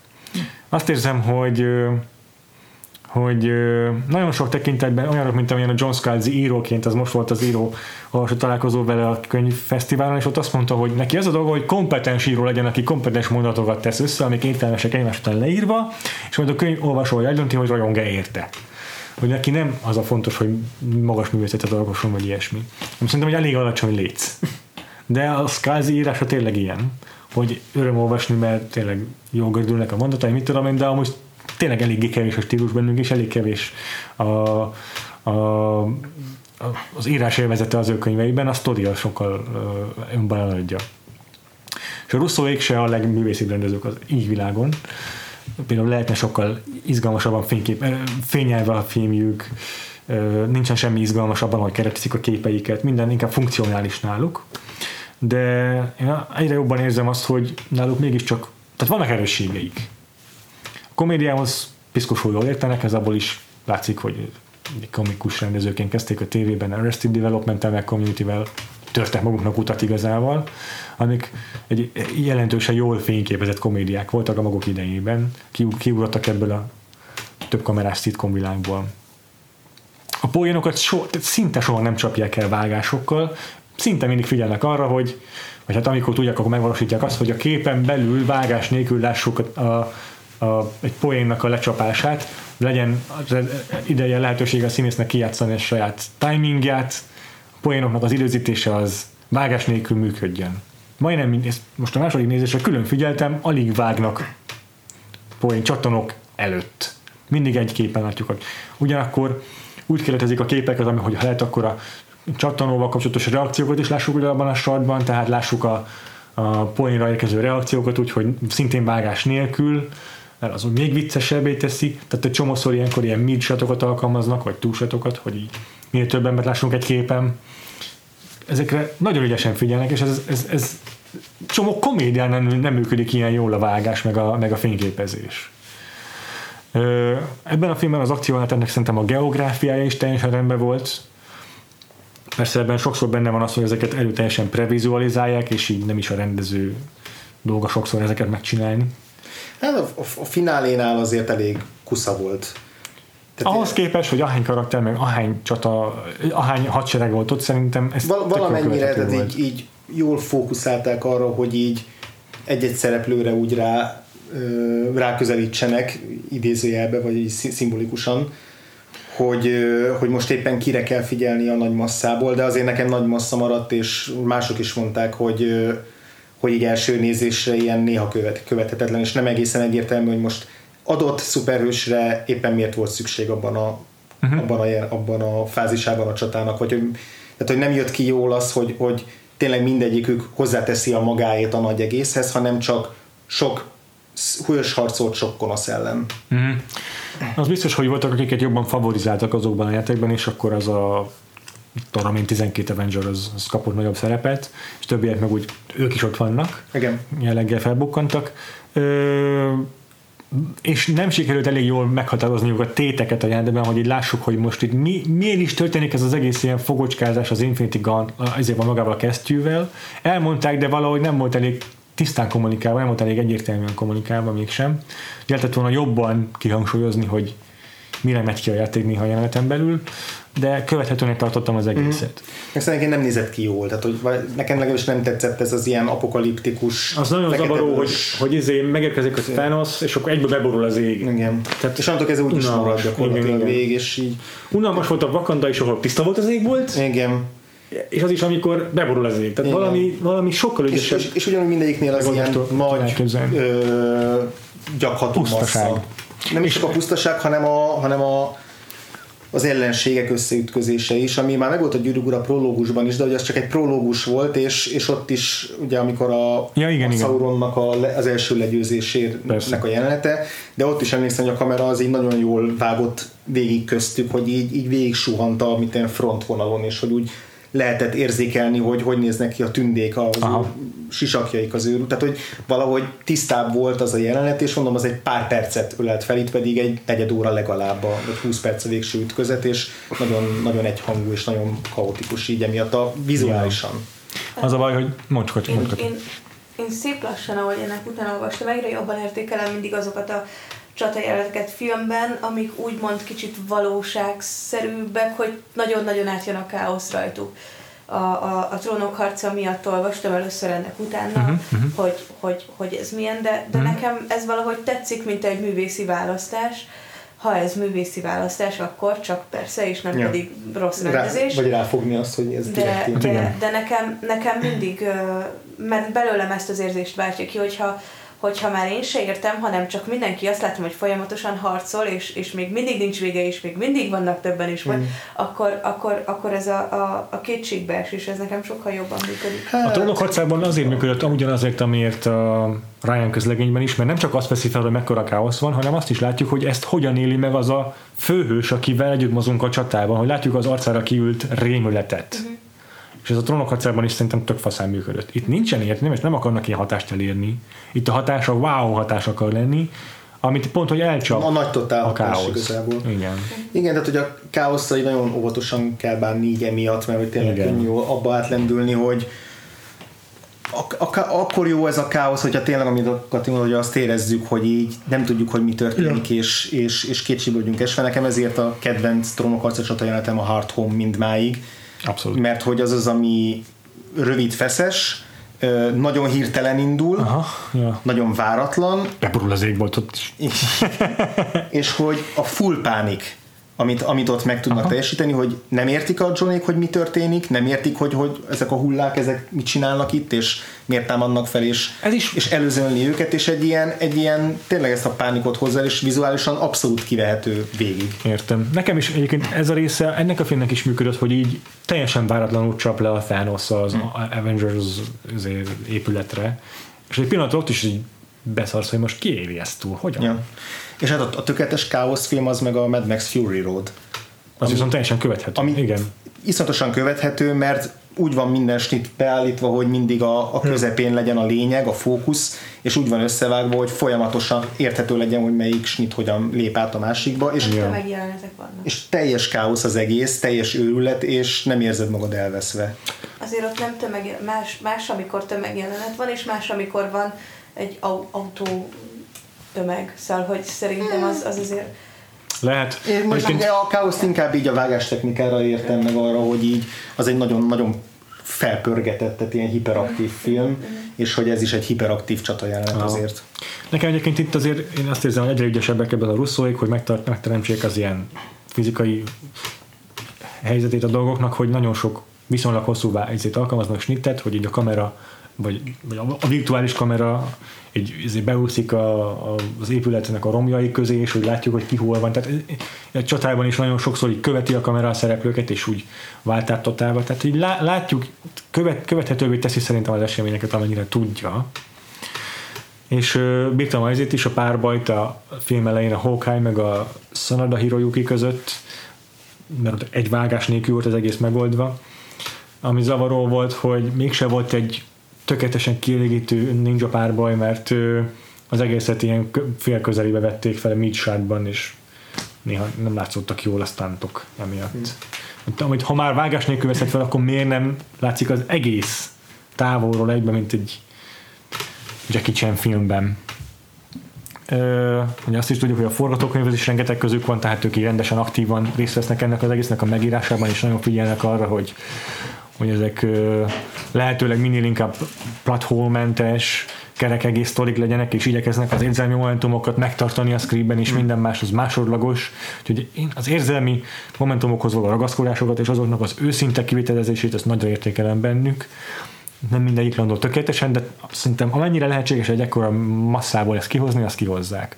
És az is észrevehető szerintem, hogy iszonyatos a munkabírásuk, mert mikor végigcsinálnak két filmet egymás után így, és azt érzem rajtuk, hogy tök lazák az interjúkon, az, az azért óriási testamentum mellett, hogy ők ezt így mennyire komolyan veszik, és mennyire jól csinálja, mert a, a Joss Whedon, amikor az Ultron-tól kikészült, az egész marketing korutat úgy végig sírta, hogy ez mennyire rosszul bírta ezt a forgatást. Az Ultront. Elhiszem, hogy rossz volt, de a rosszóikon ennek nyomát nem látni, csak annyi, hogy elmondják, hogy incredibly exhausting ez az egész, de nem látni rajtuk, egyszerűen nagyon komolyan. Ezt is értékelem bennük, mint rendezőt, ezt a munkát. Nem tudom, ez mennyire pozitív vagy negatív, de mindegy lényegtelen. Jó, még egy pár észrevételt tudok elmondani, mert még platformokról tudok beszélni, András, ha van kedved ha nem szeretnél. Észrevételek. Yeah. Ö, tök vicces volt, amikor ilyen torna befonódott a szakálla attól, hogy belecsapott a videóba. Ezt nem tudom értelmezni, ez nagyon jó. A community cameo száma folytatódik, uh-huh. volt már korábban a Danny Pudi. Danny Pudi, meg volt a Dean, nem igen, tudom, Jim Rash. Jim Rash. Igen. Most akkor egyszerre volt itt a Ken Jeong, és az évet Nicole Brown, meg hát maga Joe Russo végül yeah. is mindig kameózik kicsit, kirendező. vicces volt a Thanosnak a két pengéjű kardja, aminek szerintem semmi értelme, egyszerűen használhatatlannak tartom azt a fegyvert, de nagyon viccesen néz ki. Ö, nagyon bírtam azt az arckifejezést, mikor megjelenik a Captain Marvel is lezúzza a hajóját, egy ilyen mutatják egy jó hosszú pillanatra a Thanos-t, és kívül az arcára a döbbenet, mm. az így mennyire hatásos már, amikor a főellenséged így összekakíja magát. Ez is egy tök bátor húzás szerintem. Akkor beszéltünk nagyon sokat a fanszerviszekről, és hogy mennyire sokat nem érdemelt ki a film, de szerintem ne érezze úgy senki, hogy nagyon azért csak a negatívakat tudjuk ja, kiemelni. Ja. Tökre bírtuk a fanszerviszek többségét szerintem mind a ketten. Ja, Captain America versus Captain America tök szórakoztató volt, és ja yeah. és jól, jól, yeah. jól kezelte a maga Márta momentjét. ja, ja. Tényleg, azt tényleg jól kezelte szerintem is. És a liftes jelenet is szuper volt, a Hail Hydra, Hydra Akkor én egyébként a ugye az Avengers Assemble, az már az első Avengers film óta várja mindenki, hogy kimondják. Az Ultronban is úgy volt, hogy majdnem kimondták, de direkt nem mondták ja, ki. Igen. És az, hogy most mondták ki, és úgy, ahogy kimondták, még jó, hogy kivárták egészen. Akkor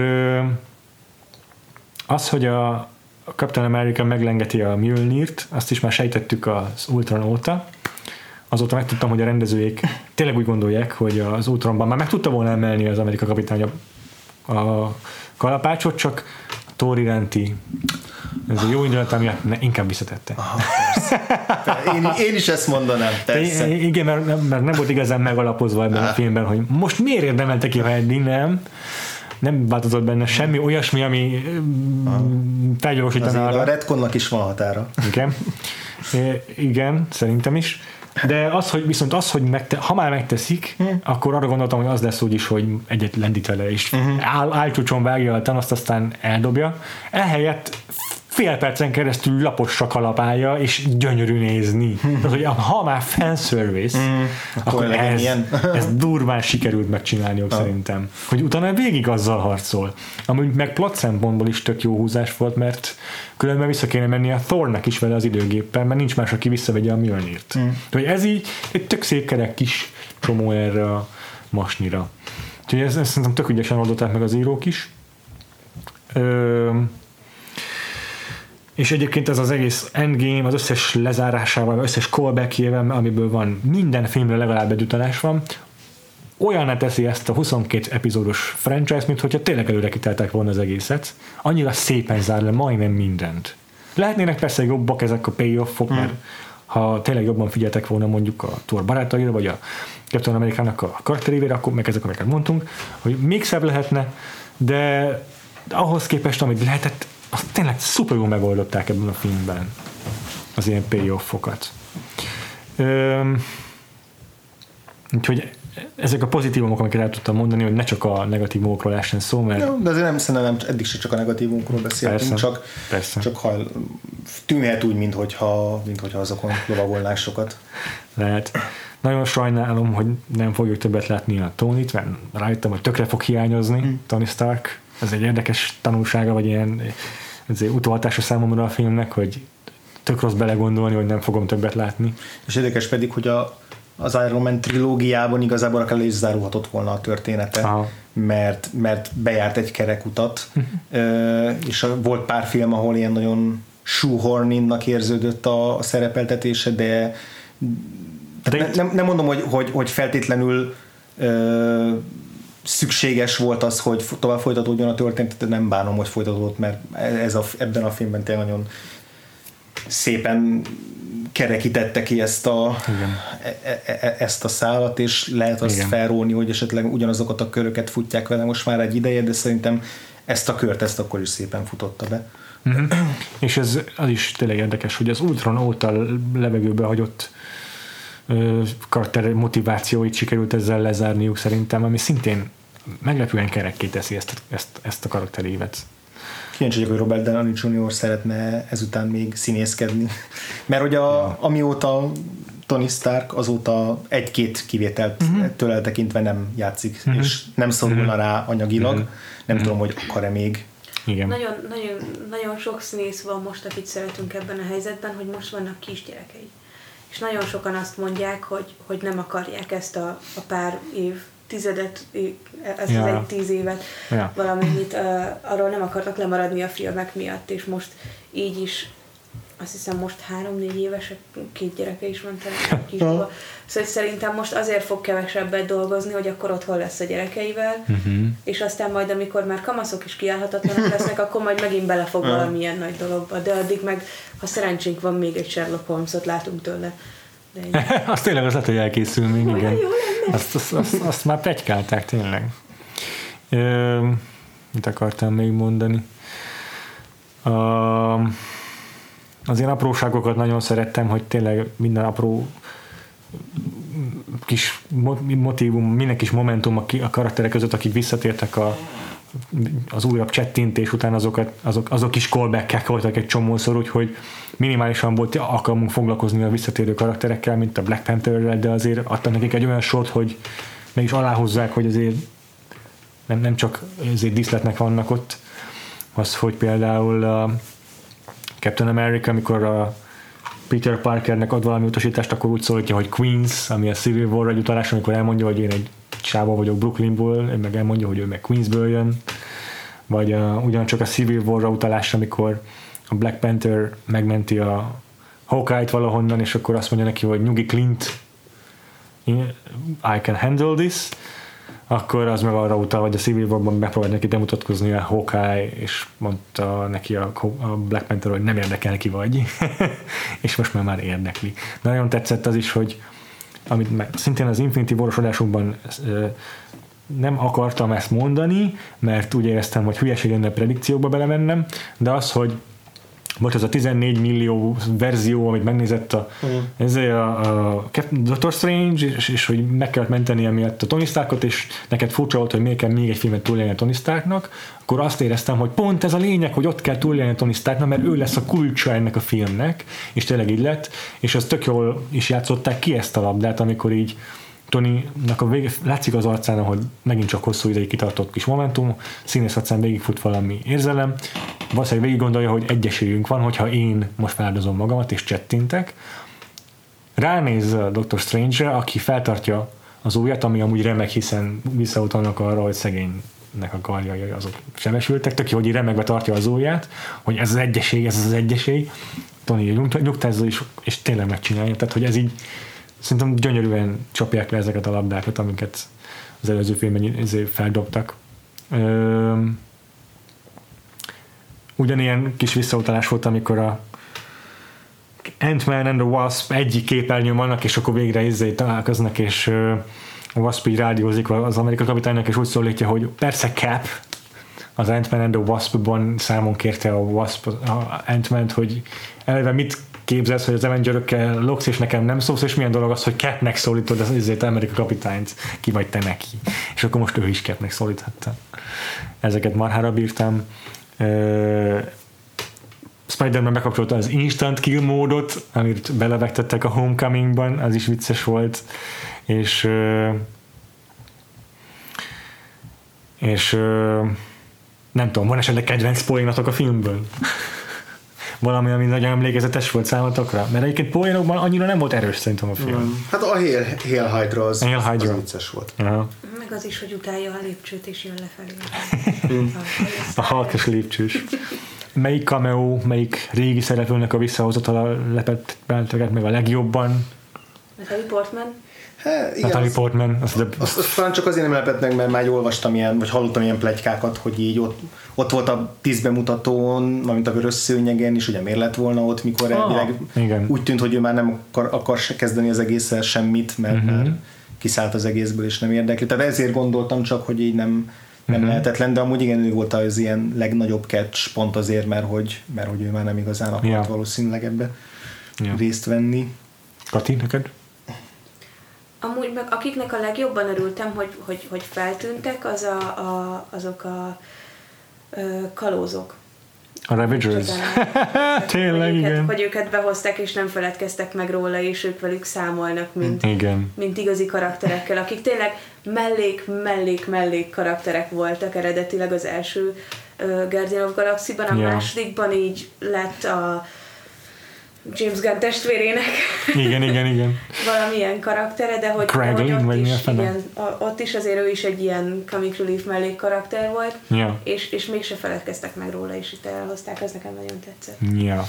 Én a legjobban a izén lepődtem meg a James Darcy, aki a Jarvis-t játszotta, mert ő csak tévében volt Igen. korábban. Az első olyan MCU karakter, aki tévéből kerül filmekbe, és nem fordítva. Igen. Nagyon megörültem neki. E- Egyrészt önmagában is, hogyha valaki is abszolút nem tud semmit a Agent Carter sorozatról, amiben ő szerepelt, akkor is egy tök jó ö, kis ö, ö, easter egg, vagy valami, hogy a Jarvis nevet, a, a számítógép az a Tony apukájának a sofőrjétől kapta. De az, hogy mi a... Ráadásul az a színész játsza, aki tényleg játszott korábban a Jarvis, ez tök szuper. Tehát, hogyha valaki nem ismeri a sorozatot, akkor is jó működött a jelenet. Meg hát jó volt látni a Haley Atwell nyilván. Haley Atwell iszonyat jó volt látni. Én nagyon meglepődtem, és nagyon megörültem a Tilda Swintonnak is. Ja, igen, az, az meglepett engem is. Nagyon megörültem neki, és persze Robert Redfordra abszolút nem számítottam. Igen, ott ugye azt talán te mondtad, hogy a stáblistában volt egy ilyen Valami fura volt. Most, stand-in for Alexander Pierce. most utána néztem, és azt írta az IMDb, hogy valaki volt ott úgy szerepelt a stáblistán, Alexander Pierce Reader. Általában Reader az, aki olvassa a szöveget, hogyha nincs ott a színész. Ja. És nem tudom pontosan, hogy kell értelmezni ebben az esetben. De lehet, hogy külön vették fel az Alexander Pierce jeleneteit, valahogyan is oda montírozták talán, vagy nem tudom. Ja. De egyébként biztos, hogy egy csomó ilyen volt, hogy például a Jane, a, izé, a Natalie Portman most egy percet nem forgatott ugyanazon a napon, amikor a Chris Hemsworth, mert egyedül a Rockettel szerepel egy képkockán, aki meg egy CGI karakter, tehát azt fölvették a saját hálószobájában is. Van egy pár ilyen trükkös megoldás azért ebben a filmben, ahogy így látszik, hogy, vagy sejteni lehet, hogy nem szerepeltek egy képkockán soha. Ami egy képkockán szerepelt mindenki, az a Tony Stark temetése, ami tényleg mindenki ott volt. Beleértve a kisfiút, akit én abszolút nem ismertem fel az Iron Man 3-ból. Csak gondoltam, hogy az olyan, vajon ő lesz? Remélem, hogy ő az. Aha. A vége felé mutattak egy tinédzsert, vagy később yeah. tinédzsert, vagy ilyen 20 éves fiatal srácot, aki így nem hasonlított senkire, Igen. és csak gondoltam, hogy Ja. más nem nagyon lehet. Én rögtön olyan Ja. ja. fanteóriákba kezdtem bele, hogy hogyan vezették be majd őt, mint, mint nem tudom, Tony Stark bastardjét, akiből majd a következő Tony Stark Jon lesz Snow. a... Snow. És, és, milyen fantasztikus lesz, és hogy így, így derül ki valaki, valakinek a valaki rejtetten, és így, ja, egy kis. Hát jó.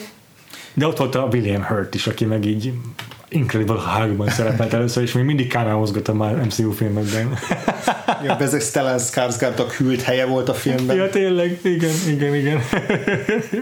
Hát azért, mert ő a izével, szóval hogy őt azért nem hozhatják vissza, hiszen szakított a Torral a, a Jane, és hogy ő meg a Jane oldalán kell, hogy álljon hmm. a szakítás miatt. Cat Dennings szintén.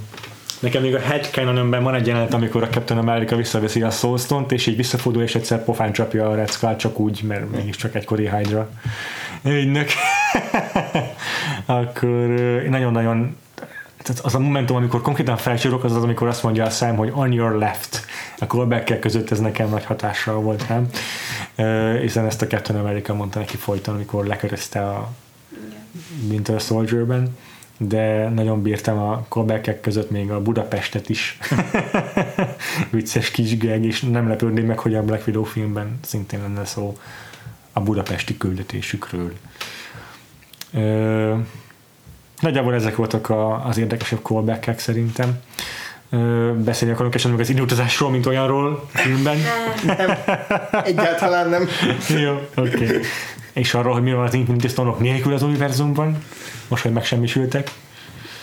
Mi lesz így? Mi lesz így a Doctor strange például? Ez is egy olyan dolog, amit még így nyitva hagyott a film. A Infinity Stone nélkül is egy varázsló, csak nem tudja az időt úgy varázsolni. Ugye mondta ott a Tilda Swinton karakter, az Ancient One, hogy Infinity Stone-ok nélkül káoszba fulladhat az univerzum. De, de melyik? Hát a fő de az Infinity Stone-ok vissza lettek víve a helyükre, szóval nem... De, de nem, a Thanos az, az saját utolsó izéjával megsemmisítette őket. A ténylegesen meg lettek semmisítve. Az, az, nem lett meg, az nem lett meg visszacsinálva, nem lehet semmit sem visszacsinálni. Tehát a, a Thanos, azt megölték, tényleg, 2018 végén, mit tudom én. Mm-hmm. Csak 23-ban visszajött egy másik alternatív Thanos, másik kövekkel, amit visszavittek utána. Szóval a, meg sem, a kövek meg sem elrontotta a, a számítását ezek szerint? Nem szerintem Mert egyébként... azt mondták a Bruce Bannerről, hogyha ő akkor most ide visszahozza ezt, akkor az biztonságban fog maradni. Mert nála lesz és, és vigyáz.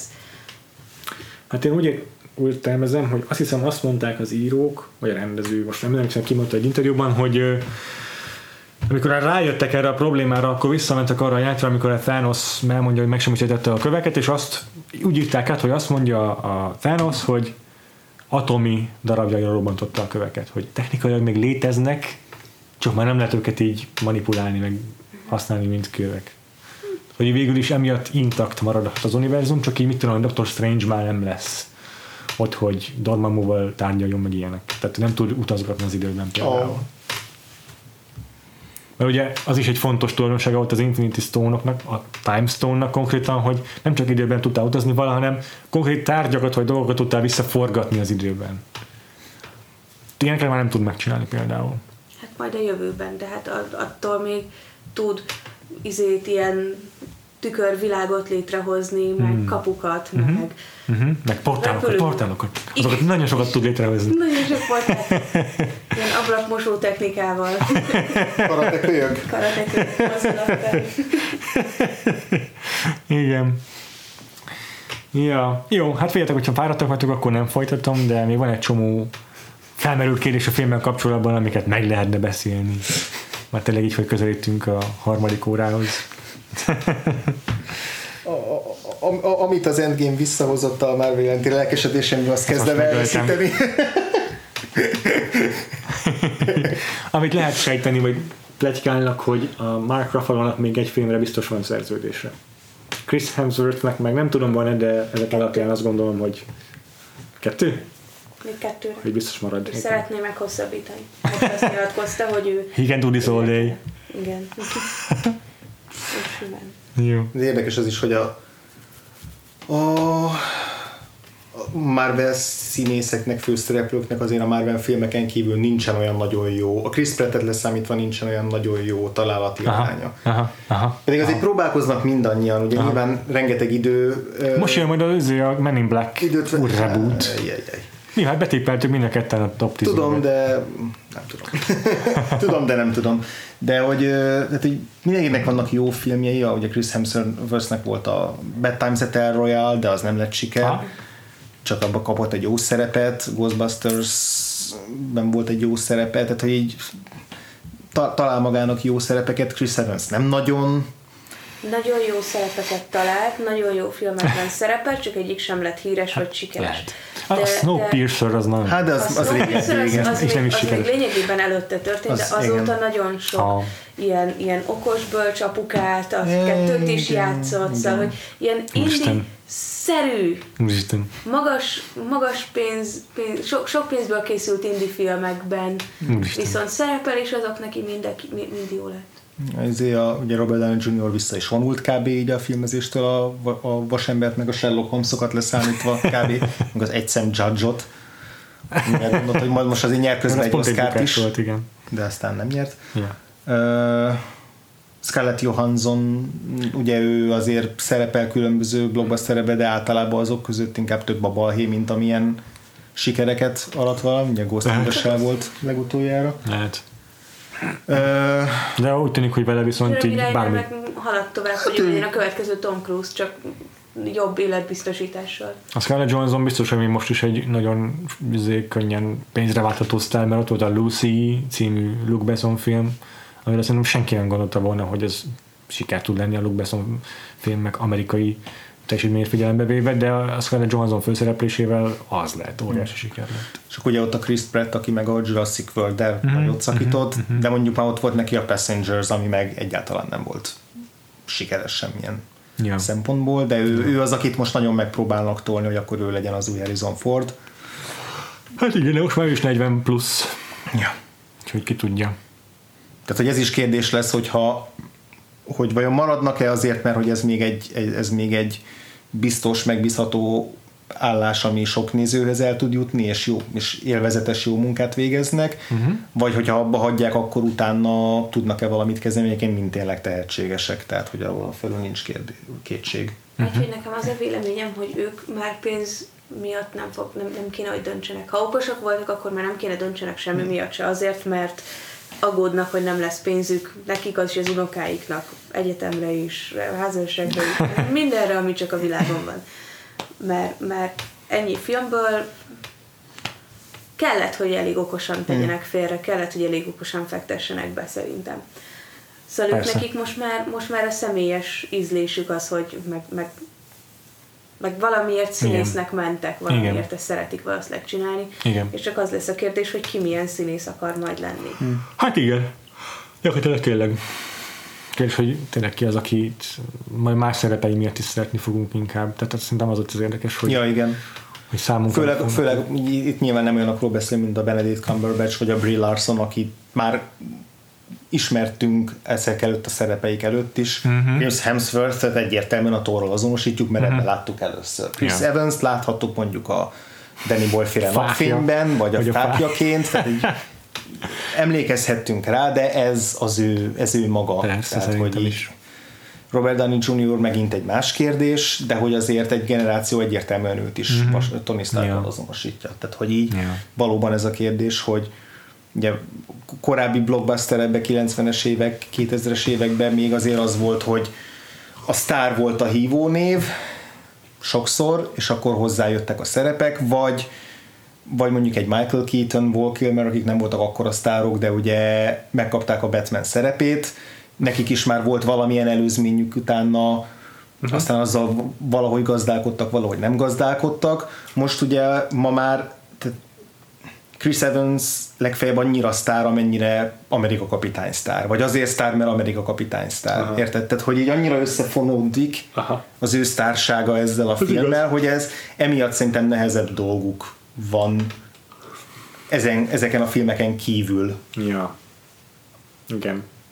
karriert Hát meg, építeni. meg, mert úgy néz ki, szóval, hogy, hogy egyértelműen látszik, hogy kik azok a színészek, akik, akik uh, már ez az időszak alatt is inkább blockbustereket választottak, és hasonló filmeket, amivel a, a, a sztár státuszt lehet növelni, vagy pedig olyan filmeket, amik, amik egy kicsit mások, és Mhm. is nekik jelentenek valamit még. Az biztos, hogy mindannyian milliónyi ajánl- ajánlatot kapnak folyamatosan, uh-huh. úgyhogy nem az van, hogy nem bízzák meg őket egyébként mindegyiküket blockbuster szerepekkel is, meg kis szerepekkel is.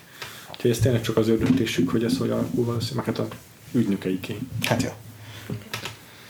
Én is kíváncsi leszek. A Scarlett Johansson nem féltem. Nem, hát ő eddig is nagyon ügyesen lavírozott a, a, a Hőr és a Lucy között. Aha, ja, Egyik, szerintem is. egyik stílusból a másikba. Ja. Szerintem is. Igen. Ő az, aki talán a legbiztosabb szerintem. Szerintem a. Jeremy Renner vissza fog menni a, a, a, a ahhoz, hogy, hogy, hogy ilyen akciófilmes, de mondani valós akciófilmes dologba, ami, ami neki nagyon jól áll, és, és ez így jó lesz nekünk. Hát, hogy majd még be- bevállal pár ilyen komédiát, mint a Tag volt tavaly. Az is nagyon jó lesz nekünk. Most ugye csinál egy ilyen Hawkeye sorozatot elvileg, nem? Igen. Úgyhogy lehet, hogy nem tudom most az mi lesz az előzmény vagy folytatás. Nem, azt hiszem ott már rebesgetik, hogy két bisopos sztori lesz. Aha. Tehát, hogy az valószínűleg folytatás lesz Aha. akkor. Aha, értem. De mondjuk a- amellett meg általában ezek a Disney Plus-os cuccok inkább limitált szériák, ahogy nézem, szóval amellett még bármilyen filmet forgathat. Hát szerintem nem lesz hosszabb a forgatás, mint egy Marvel filmnél, ahol Aha. úgy kurva sok időt kell beleölni. Aha. Tehát Ja. Ja. nem 22 epizódos sorozatokról beszélsz, hanem ez ilyen 5-6 max- Igen. Ja, ja, igen, igen, igen, gondolom. Hát ha úgy csinálják, mint ahogy a Netflix, akkor ilyen 10-12-13 maximum. De szerintem még annyi se lesz. Szerintem ezek tényleg inkább ilyen 5-6-7 részes. Mm, szerintem is.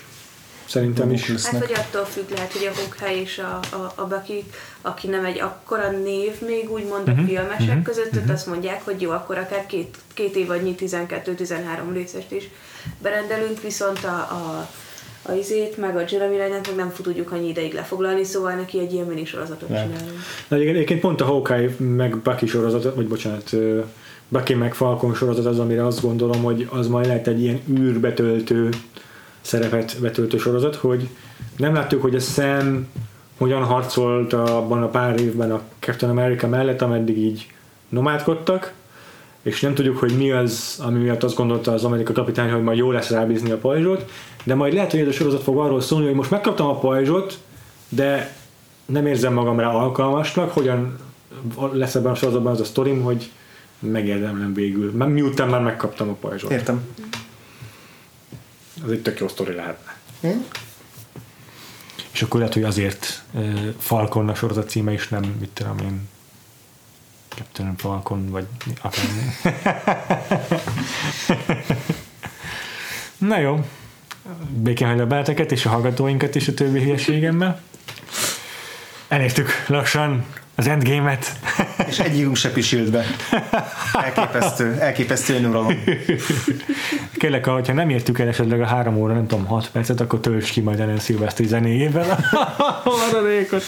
Csak hogy tuti meg legyen az adásidő. Mindenképpen. És akkor, hallgat, kedves hallgatóink, aki velünk bírta, annak gratulálok.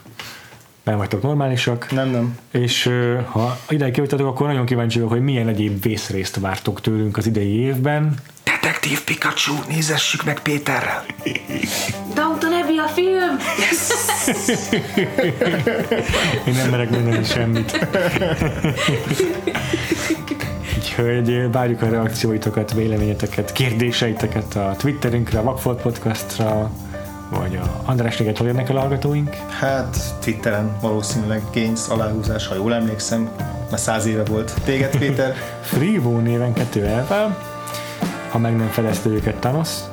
Ö, aztán van Facebookunk a Vagfolt Podcast oldalon, van a vagfoltpodcast.hu, és ö, iratkozzatok fel ránk az összes létező podcast hallgató platformon, és az Apple Podcaston pedig várjuk az értékeléseiteket.